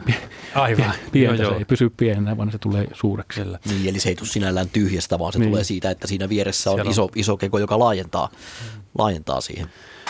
Helena kirjoittaa, että Lyytikkälä elämää Suomenniemen saloilla, siis Lyytikkälä elämää Suomenniemen sa- saloilla nimisessä kirjassa on hyvä ja mielenkiintoinen kertomus henkilöstä nimeltä Muurahais Jaakko, joka 30-40-luvuilla keräsi myyntiin muurahaisen munia, eli munitti muurahaisia. Munat menivät, menivät muun muassa Saksaan lääkkeeksi. Näin kirjoittaa Helena ja kirja oli Lyytikkälä elämää Suomenniemen saloilla. Niin, pistetään muistiin. Täällä pisti kaikki sen muistiin. Hyvä.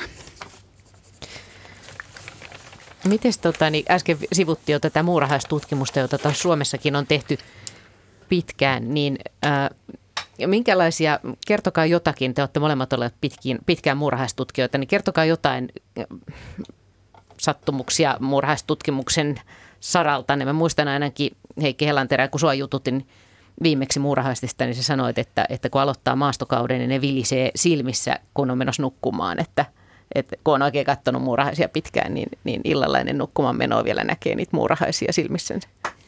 Joo, ja mä, mä tästä, tästä opiskelio, opiskelijoille sanoin, sanoin nyt tuossa ensimmäisten maastoreissujen reissujen yhteydessä saman jutun. Ja itse asiassa, kun on nyt näinä ekoina kenttäpäivinä mennyt nukkumaan, niin näin ei ole käynyt. Eli tästä voi päätellä, että tämä tota, kauden alku ei ole ollut hirveän niin kuin, intensiivinen vielä, koska ei ole, ei ole vielä tätä, tätä tota, tapahtunut. Mutta sulla yleensä käy näin kauden alussa? Kyllä se jossain vaiheessa, jossain vaiheessa kautta yleensä. Se, Meneekö se ilta, sitten ilta, ohi? Kyllä se menee, menee ohi myös sitten, joo. Joo. Mikä on aika hyvä. Mitäs Jouni? Hmm. Viliseekö silmissä? Viliseekö muurahaiset silmissä? Ei oikeastaan. Ei oikeastaan vilise silmissä. Mutta tämmöisiä hauskoja muistoja, niin tota, voi olla, että kun aikoinaan tein sellaista tutkimusta, jossa piti kaivautua sen muurahaiskion sisälle ja kerätä sieltä näiden kuningattarien ja kuhnureiden koteloita, mikä tunnisti sitten isompi kokoisia kotelot. Ja tuota, kaivauduin päivän aikana kymmeniin kekoihin ja sitten illalla tulin kotia ja riisuin sen muurahaishapon hajuisen verryttelytakin pois päältä. Ja menin sitten, kun sitä tein pitkään ja sitten yksi kerta päätin, että menenpä ja laskenpa, että montako muurahaista sillä takin alla vielä on, kun tulin kotiin ja menin parvekkeelle ja laskin, niin nyt en tarkkaan muista, mutta yli 120 ainakin tuli vielä kotona parvekkeella no, niin. työpäivän päätteeksi. Mikä ettei. Teppana soittelee Nastolasta. Haloo. No morjesta. Morjesta, morjesta. Mitäs Nastola? No, mitä? Täällähän tämä, tämä tällä viisi menetään Nastola, itä, kun siis Korjaanlahden itä, Itäkeskuksessa. Okei, okay. voi sen niinkin ajatella, mikä ettei. Onko murhaisjuttuja? No on sen verran, kun tuossa kun tämä homma alkoi, niin mulla päksähti mieleen, että me on tuolla mettässä touhunut sen verran, että muurahaiskekoja on monta kertaa kuusen kupeessa, mutta en ole ikinä nähnyt, että männyn kyljessä olisi muurahaiskeko ollut. Että onko se siinä, että mänty ei siedä muurahaisia vai eikö mänty, tai muurahaiset ei siedä mäntyä ja kuusi ei taas ole moksiskaan vai käyttääkö kuusi, kuusta sitten nuo muurahaiset hyväkseen? No niin. Onko teille tämmöisiä havaintoja? Joo, kyllä joskus olen nähnyt männynkin juurilla muurahaiskekoja, mutta kyllä ne todellakin selkeästi useammin on kuusien juurella. Se voi johtua osittain siitä, että kuuset, kekomurhaiset viihtyy usein kuusikossa joka tapauksessa enemmän kuin männiköissä. Mutta tuota, ää, no on, onhan niitä nyt männiköissäkin, mutta ne on silloin aukealla paikalla. Joo, ja kuusissa on sellaiset kirvalajit, että kekomuurahaiset pystyy käyttämään niitä koko kesäkauden aivan kevästä myöhäiseen syksyyn asti, kun muistaakseni Männyssä oli vain osaan lämpimästä kesäkaudesta kirvoja, jolloin se on tavallaan taloudellisempaa olla siinä lähellä sitä kirvalaidunta, joka on koko kesän käytössä. Mut tuota, mutta, mutta voisi olla tekemistä myöskin sillä kuusten oksilla, jotka tulee alemmaksi asti, että se on jotenkin suojaa sitä kekoa enemmän kuin se mänty, jonka oksat on yleensä sillä ylhäällä. Sitten on toinen juttu, kun kuusi on vähän arka siitä, että se juuria tongitaan ja kuitenkin niin kuuset, mitkä on vierestä kaadetaan, niin ne on terveitä. Jos siinä on lehtipuu, niin se on kyllä auttamattomasti päiviensä päässä. Joo, tällä muurahaiskeostahan on hyötyä sille kuuselle. Se on, on huomattava ravinteiden lähde on tutkittu, että kuuset kasvaa ja ehkä männytkin kasvaa paremmin muurahaiskekojen lähellä kuin kauempana, koska muurahaiskekoon kertyy niin paljon ravinteita, typpeä ja muita, että se puu kasvaa paremmin. Plus sitten... samanlainen, samanlainen oli kuin monessakin, monessa muussakin hommassa. Kyllä. Hienoja havaintoja, Oli. hyviä juttuja Teppana. Kiitos soitosta ja Nastola mukava tilajatkot. Tehdään tälle. Yes, all right. Moikka. Moi moi. Tuota, joo, tuossa on pidempi, mielenkiintoinen viesti oikeastaan vähän. semmoisen. Mä luen sen. Joo. Okei, hyvä. Ja. Öö, kertomus Timolta. Jo edesmennyt isäni kertoi juttua luullakseni jostain 50-60-luvulta. Eräs metsätyömies, eli jätkä, kunnianimi siihen aikaan, teki niin, että kuumana kesäpäivänä, kun oli pidetty pitkävartisia saappaita ja jalat olivat hionneet, Riisui saappaat ja sukat ja laittoi jalat muurahaispesään sekoitellen pesää. Kertomuksen mukaan muurahaiset nousivat pohjasta pitkin vain siihen kohtaan, mihin saappaan varsi loppui, eli hionnut ja kuivan ihon raja. Temppu kuulemma jotenkin virkistikin jätkän jalkoja, eivätkä muurahaiset purreet ja isältäni kuin myös itseltänikin on jäänyt tämä asia tähän saakka kokeilematta. Ovatko paikalla olijat ko- kokeilleet? Äsken kuulimme, että tota, sinä olet ollut verkkatakkia myöden siellä pesässä. Ja suolakoiholla kenties on kiinnostanut, lieneekö sama ilmiö, kun on turistikohteissa näitä jalkakylpyjä, joissa pienet kalat näykkivät jalkoja.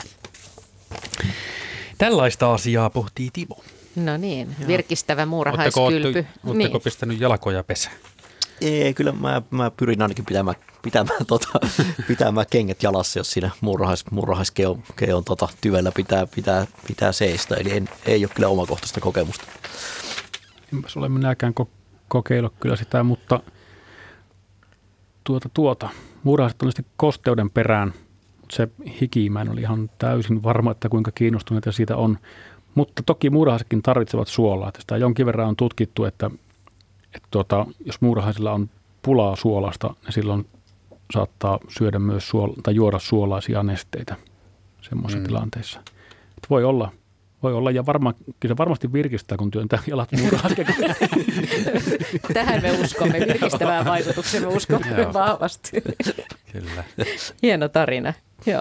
Tänne on tullut tosi hienoja juttuja muurahaisista. Ja sitten myös kollektiivinen äly on Pe- Pekalta tullut kysymys Onko muurahaisten osalta tehty tällaista mitään tutkimusta? No kyllä, kyllä se tämmöinen muurahaisten, muurahaisten yhteiskuntien organisoituminen, niin kyllä siitä niin kollektiivisena älynä, älynä puhutaan, kuinka sopiva termi se nyt sitten on, niin maku, makuasia ehkä, mutta ky, kyllä niin muurahaisia pidetään esimerkkinä tämmöisestä parvi, parviälystä nimenomaan ja muurahaisista on, on jonkun verran otettu inspiraatio erilaisiin, erilaisiin tietokone, tietokonemalleihin tässä, tässä tota asiassa. Pitäisikö ottaa enemmän? Joo, en, en tunne sitä tietokonemallinnuspuolta puolta niin paljon, että, että osaan sanoa paljonko muurahaisilla on siihen vielä, on siihen vielä annettavaa. Että. Joo, kyllä sitä puhutaan näistä muurahaisalgoritmeista. Se on ihan oma matematiikan lajinsa sekin. Mutta tuota, muurahaisten kollektiivisesta älystä on yksi omakohtainen havainto. Ää, kerran yhteen kokeeseen keräsin sataan eri purkkiin muurahaisia ja tuota, järjestin niin, että ne ei pääse sieltä karkuun. Eli laitoin semmoista ainetta siihen reunalle, että ne ei pääse sitä ylös. Ja siinä oli kansi, jossa oli keskellä reikä tosin siinä kannessa. Mutta tuota, näistä sadasta muurahaisia, oli kekomuurahaisia, niin tota, sadasta purkista suurin osa oli ensimmäisen yön aikana keksinyt, että he rakentaa elävän pyramidin sen reijän kohdalle. Ja mulla tuli, oli kolmannessa kerroksessa Turun yliopistossa ne muurahaiset ja tuota, aamulla tuli niin ala, alimman kerroksen portaakossa tuli jo ensimmäiset muurahaiset vastaan. Hetken aikaa siivoojat mulle kuittailivat sitä, siitä kokeesta, mutta mutta nerokas havainto. Joo, kyllä.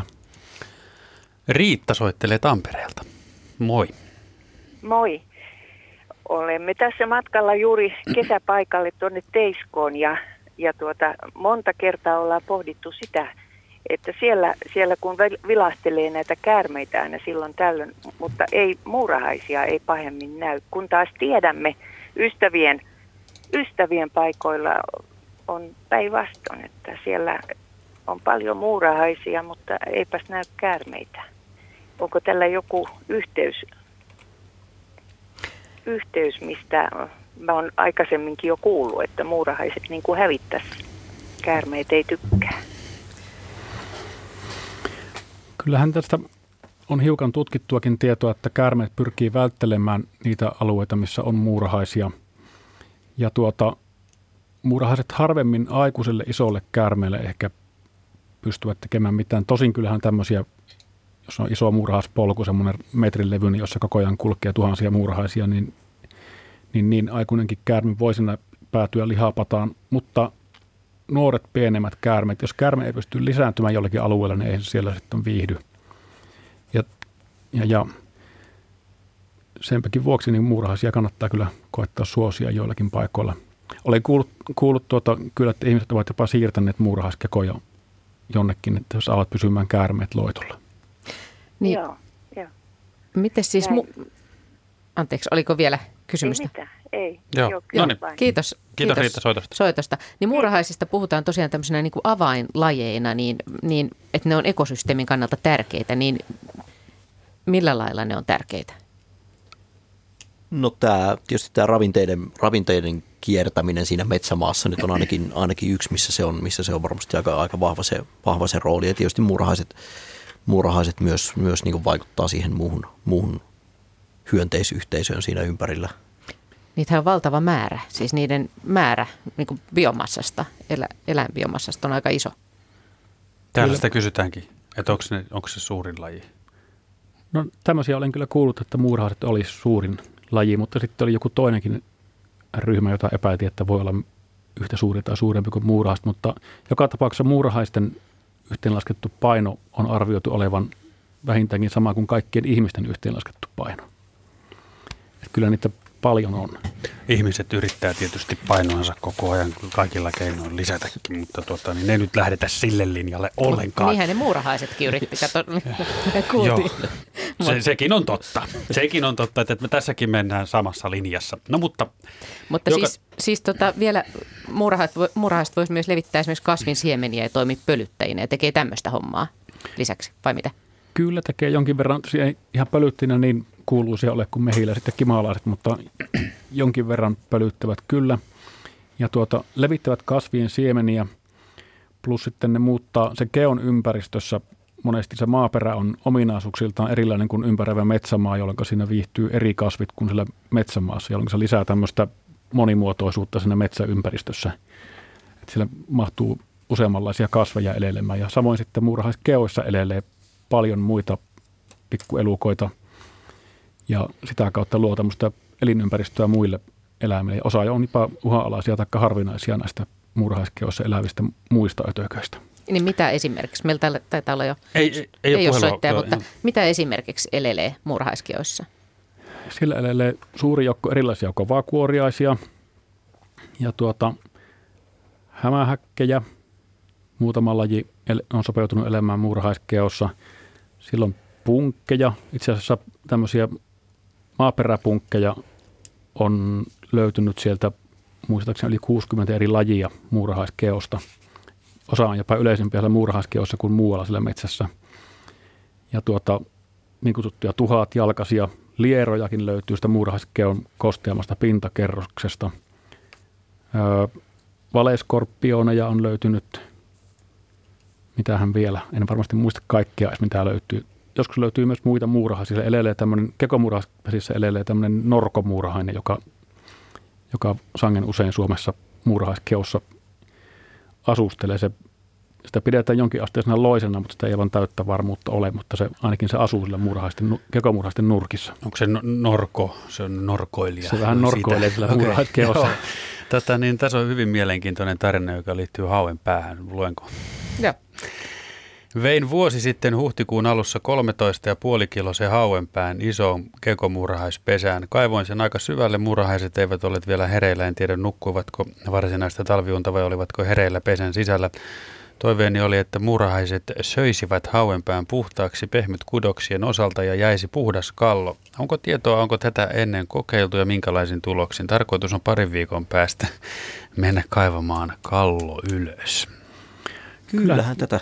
Joo, kyllä monien, en nyt ihan varma kalojen osalta, mutta monien muiden selkärankaisten eläinten osalta kyllä. Hurji, mitä on löytänyt muurahaiskeosta, niin oli justkin näiden, että kerron näitä tutkimuksia, missä mä kaivelin niitä muurahaiskekoja, niin sitä kerran piirupöllöä löytyi pää alaspäin sieltä keosta. Se kyllä rengastettu yksilö ja tuota, kuollut ja tota, ilmeisesti joku oli laittanut sinne muurahaiskekoon sen juuri sen takia, että saa se Heinon luurango, mutta se päätyy tänne rengastustoimistoon Helsinkiin sitten se rengas ainakin. Se on mielikuvituksellista porukkaa. Onko tota teillä edelleen, kun te olette pitkään muurahaisia tutkinut, niin osaatte sitten sanoa, että mikä teitä hämmästyttää tai yllättääkö muurahaiset usein tai onko, mitkä asiat niiden elämässä maailmassa ihmetyttää tai mitä te ette tiedä ollenkaan? Niin, kyllä niitä yllätyksiä, yllätyksiä aina, tulee, aina, tulee, aina tulee vastaan omia kokeita ja tutkimuksia suunnitellessa, niin on hirveän vaikea, hirveän vaikea tietää, että mikä, mitkä, on ne käytännön, mitkä on ne käytännön ongelmat, mihin törmää, kun ne muurahaiset päättääkin reago- reagoida tilanteeseen eri lailla, kun tutkija, tutkija on talven aikana, talven aikana tota, haaveillut, että tämähän, tämähän on helppo homma, me tehdään näin ja näin. Ja ei tarvitse monta tuntia olla muurahaisten mukana siinä kokeessa, niin nähdään, että ei, ei muuten mennyt niin. Että. Joo, tämmöinen sanontahan on, on että tuota, on niin kuin kissoja paimentaisi, mutta kissojen paimentaminen on vielä helppoa, kun muurahaisia saada tottelemaan ja tutkijan toiveita, niin se on aika hankala. Tommia, Tomppaa kiinnostaa muurahaispesän ö, yhteiskuntamuoto. Hän epäilee, että se on monarkia tai diktatuuri, mutta voi se olla sosialismikin. Demokratia ei tuolla pesässä taida päteä, vai mitä mieltä olette? No sitä jo vähän sivuttiin tässä, niin. että ei siellä kuningatari ainakaan siellä ole missään niin, johtotehtävissä. Ei se, ei se dikta, diktatuuri jos siinä mielessä. Ei siellä, eikä ei monarkia siellä, kuningatari. Eikä, eikä monarkia, ei siellä, ei siellä ole yhtä, yhtä tota määräävää, määräävää yksilöä ja siis en mä tiedä, miksi semmoista yhteiskuntasysteemiä sanotaan, missä kaikkien etu on, on yhteinen etu. Kaikki, kaikki siinä pesässä toimii sen yhteisen, yhteisen, yhteisen lisääntymispanoksen eteen ja se lisääntymispanos tietysti kanavoituu sen kuningattaren kautta. Kuningatar on se, joka lisääntyy ja jolle, jolle niin kuin, joka on sen takia tärkeä osa sitä, tärkeä osa sitä yhteisöä, mutta ei se tosiaankaan monarkiaa siitä tee. Että.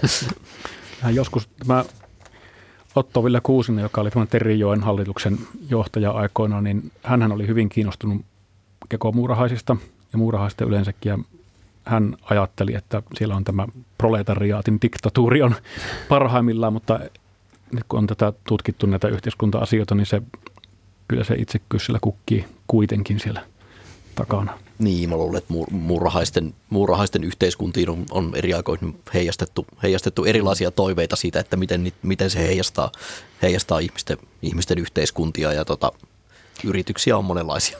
Luulette että tänä päivänä me heijastetaan edelleen toiveita, jotka myöhemmin tajutaan sitten, että ei, ei näin olekaan? Vaikea sanoa.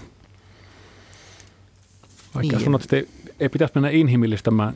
Me ei, ei pitäisi ehkä ajatella muurahaisten yhteiskuntaa niin kuin ihmiskäsityksien kautta. Mm, se on ollenkaan. sen verran erilainen. Se on vähän niin kuin avaruuden muukalaiset muurahaiset. Se ei ole aivan tältä planeetalta. Toi on hyvä vertaus.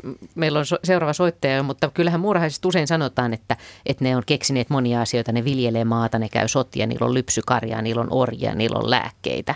Nämä on kaikki tämmöisiä vertauksia, jotka on kuitenkin niin kuin tavallaan ihmismäisiä ja meidän mielestä upeita asioita. No joo, ja ne on, ne on upeita, upeita, upeita asioita ja ni, niin kuin se, että murhaiset on keksinyt karjanhoidon ennen, ennen ihmisiä, niin se on, se on hieno ilmiö, mutta ei se, ei se tee muuten niistä yhteiskunnista, yhteiskunnista kauhean samankaltaisia tai ei, ei se tarkoita sitä, että me voitaisiin kaikki kopioida murhaispesistä tai oppia sieltä hirveän paljon asioita. Martti Keravalta, terve. Terve. Minkälainen mu- mu- murhaisasia? Sellainen, että käyttääkö murhaiset tätä happoaan sen keon sateessa kastuvan pinta, pintaosan säilöntää, niin kuin AIV-rehua. Ja tämä kysymys perustuu siihen, että oli tämmöinen betonipilari, jonka kyljessä oli kekomuraisten pesä. Sen keon yläosasta se pilari oli hävinnyt melkein kokonaan, kun sieltä alempana se oli aivan ehjä. Tuota, tuota. Tämä on hyvin mielenkiintoinen. Onko mitattu pH koskaan? pH on mitattu ja tuota, se yllättäen ei ole niin kauhean hapan kuin mitä voisi kuvitella. Itse asiassa se mitä itselleni tullut vastaan, niin muurahaiskeon eri kerroksien pH on ollut itse asiassa korkeampi kuin ympäröivän maaperän, eli se ollut vähemmän hapan. Mutta sitten kun olin laittanut joskus sinne muurahaiskekoon, oli tarkoitus kerätä näitä muita hyönteisiä, mitä muurahaiskeossa asustaa, semmoisella kuppipyydyksellä, jossa oli päällä semmoinen teräsverkko, jonka läpi muurahaiset eivät mahtuisi menemään. Ja nämä pyydykset olivat kymmenen päivää sillä keon sisällä, niin huomattava osa näistä teräsverkoista oli syöpynyt puhki sen kymmenen päivän aikana. Mm. Että kyllä siellä aikamoista kemiaa, kemiaa välillä on siellä keossa. Ja tuota, kyllähän sieltä happoa, happoa kyllä tulee sitä muurahaiskeosta. Mutta ei kuitenkaan mennä siis niin mataliin jonnekin pH4, jotta home, homeiden ja muiden kasvu loppuisi. Se on sillä, voi mennä happamimmilla ehkä neljän pintaa, mutta yleensä ne on ollut siinä viiden kieppeillä.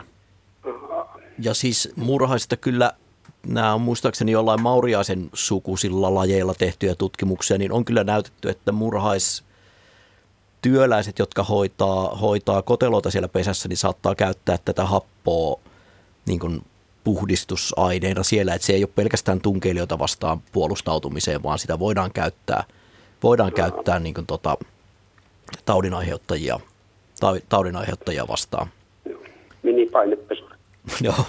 Ja tavallaan näitä kotelon vaiheessa olevia jälkiläisiä, niin tota sen kotelon pintaa desinfioidaan sen hapon avulla. Mm.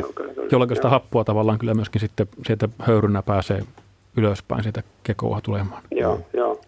Kiinnitti vaan se huomiota, että kun vaan se pinta, pintaosassa se oli se betoni eh, syöpynyt, ei sieltä syvemmältä, että eh, sitä happoa siis oli ollut vaan siinä pintaosassa. Selvä. Kiitos Martti soitosta. Joo. Kiitos. Hyvät Hei. illat, jotka Kerävällä. Hei, Kiitos. hei, hei. Jännittäviä tarinoita. Täällä on tämmöinenkin kysymys tullut. tullut. Pekka kysyy, että tota, mm, ei kun Antti kysyy, että, että lenkkipolun varrella on noin 100 metrin matkalla 20 metriä rannasta on parikymmentä isoa muurahaiskekoa. Ne on tosiaan ihan niin kuin vierekkäin. En ole koskaan tavannut luonnossa niin monta kekoa noin pienellä alueella. Onko muurahaisilla yleensä reviirirajoja? Tässä on puuttukin jo, että voiko tästä jo tietää, että tämä on niin kuin samaa jengiä kuitenkin, jos näitä on näin tiiviisti? Joo, jos, jos noin lähekkäin on isoja kekoja, niin on, on kyllä erittäin todennäköistä, että ne on samaa, samaa yhteiskuntaa. Miten yleensä, aina kun tässä on puhuttu jo, että perustetaan näitä uusia kekoja, niin, niin onko se niin kuin tavallaan semmoinen ulottumiskysymys? No ei varmaan tässä tapauksessa, mutta että onko se ikään kuin sitä, että kun pitää laajentaa sitä liikkumista, kuinka pitkälle yksi muurahainen yleensä voi liikkua? No tuota, kekomuurahaisilla mä oon mitannut semmoisia 150 metrin pituisia ravinnonhakukeikkoja kyllä. Siis meneekö se siitä vielä takaisin Takaisin menee. sinne samaan? Joo. Kyllä, Eli 300 metriä. joo. En tiedä, tekeekö se se yhden päivän aikana, mutta Niin. tämä polku vei todellakin yli 150 metrin päähän. Se ehkä on sitten semmoinen maksimi vai mitä ajattelitte? No ei- yleensä, yleensä ne kyllä ei mene niin kauas, että ne tulee, mitähän nyt normaali kekotiheys olisi semmoinen 30 metriä, niin tulee jo seuraava keko usein vastaan, että jos on tarve niin kaukana käydä, niin silloin ne tekee monesti sinne uuden keon siihen lähemmäksi. Mm. Niin, että siinä tavallaan sitten siitä taas pystytään Joo. niin kuin tavallaan laajentamaan sitä liikkuma-aluetta. Niin, eli kyllä se, se tuommoinen monipesäinen yhteiskunta on niin kuin nimenomaan tehokas tapa, tapa käyttää, sitä, käyttää sitä ravinnonhankinta-aluetta. Ei tule pitkiä yksittäisiä polkuja. Mutta on se tuommoiselle pienelle kaverille aika matka. Tuommoinen. Onko hän ollut joku poikkeusyksilö? Se oli ihan useamman muurahaisen polku, mikä johti sinne 150 metrin päähän. Ja. Muurahaisiltaa vielä muutama Joo, täällä tota, aikaa. noin on, on viestejä vaikka kuinka paljon. Mun tässä tota, voisin ottaa yhden, yhden viestin tästä näin. Minulla on hauska muisto muurahaisten kekseliäisyydestä. Rakensimme mökkiä Kangasmaastoon, jossa oli paljon muurahaisia. Oli kuuma kesä ja pesin mieheni muun muassa rakennuspaidan joessa ja laitoin pyykit kuivumaan kahden männyn väliin viritetylle narulle. Alkuun paita oli märkä ja painava, niin hihat ulottuivat maahan asti. Kun aurinko ja vieno tuuli kuivattivat paitaa ja lähdin noutamaan sitä narulta, naru oli noussut korkeammalle ja vaidan hihat eivät enää ulottuneet maahan. Huomasin, kuinka sadat muurahaiset olivat kivenneet paitaan ja vaelsivat sitä pitkin ikään kuin hädissään sinne tänne. Sitten huomasin, että muurahaiset olivat keksineet keinon päästäkseen takaisin maahan. Olivat tehneet itsestään ikään kuin tikkaat. Muurahaiset olivat raajoistaan kiinni toinen toisissaan paidan kalvosimissa ja muut muurahaiset kulkivat jonoina näitä tikas muurahaisia pitkin maahan turvaan. Mahtava juttu. Vähän sama Mikä juttu on, kuin Jouni sulla. Joo. Kyllähän tämmöisiä tikkaita tuolla varsinkin trooppisemmissa maissa on vaelta ja muurahaisia. Ne tekee tosiaan eläviä tikkaita päästäkseen erilaisten esteiden yli ja se on muurahaiset osa sen tempun. Mikä lie siinä paidassa sit alun perin ollut, että se on niin paljon vetänyt muurahaisia puoleensa? Se voi olla se kosteus. Mm. Niin joo. Mutta hienoa, mutta siis, että meikäläisetkin muurahaiset osaavat. Kyllä ne osaa. Muurahaisilta alkaa olla päätöksessä. Paljon, muutama minuutti enää aikaa. Etsit sä Markus sieltä vielä jotain pikaista viimeistä kysymystä? Aika paljon ollaan ehditty tässä on. ja aika paljon on jäänyt, jäänyt vielä puhumatta, mutta ne jäävät sitten seuraavaan muurahaisilta kertaan. Vyötärylihavuudesta on puhuttu, että sitä ei muurahaisilla ole ja mikä tämä oli, minipainepesurikin tuli tässä esille viime tingassa, että Täällä, täällä joku kirjoittaa, että, että kolilla on kyltti, missä lukee, että muurahaispesä sata vuotta. Voiko se olla sata vuotta? Voiko se olla ennätys? Kyllä voi olla sata vuotta se, jos saa rauhassa elellä sillä paikalla ja sinne ei muutu olosuhteet liikaa ympärillä, niin keko voi pärjätä hyvinkin sen sata vuotta. Ja olen kuullut kyllä sellaista keosta, mikä tulee jossakin, oliko se Rovaniemen lähellä jollakin suolla, itse asiassa olisi yhtäjaksoisesti ilmeisesti tuhatkin vuotta ollut. En tiedä, kuka sen sitten on käynyt sillä mittaamassa, mutta se on laskeskeltu sen niiden kerrostumien perusteella ja, ja tuota, turpeen muodostumisen avulla ilmeisesti se on tuhatkin vuotta vanha. Mutta toki se on ei ole koko, koko pesä koko aikaa ollut yhtä aikaa asuttuna, että se on vaan heidän rakentamansa.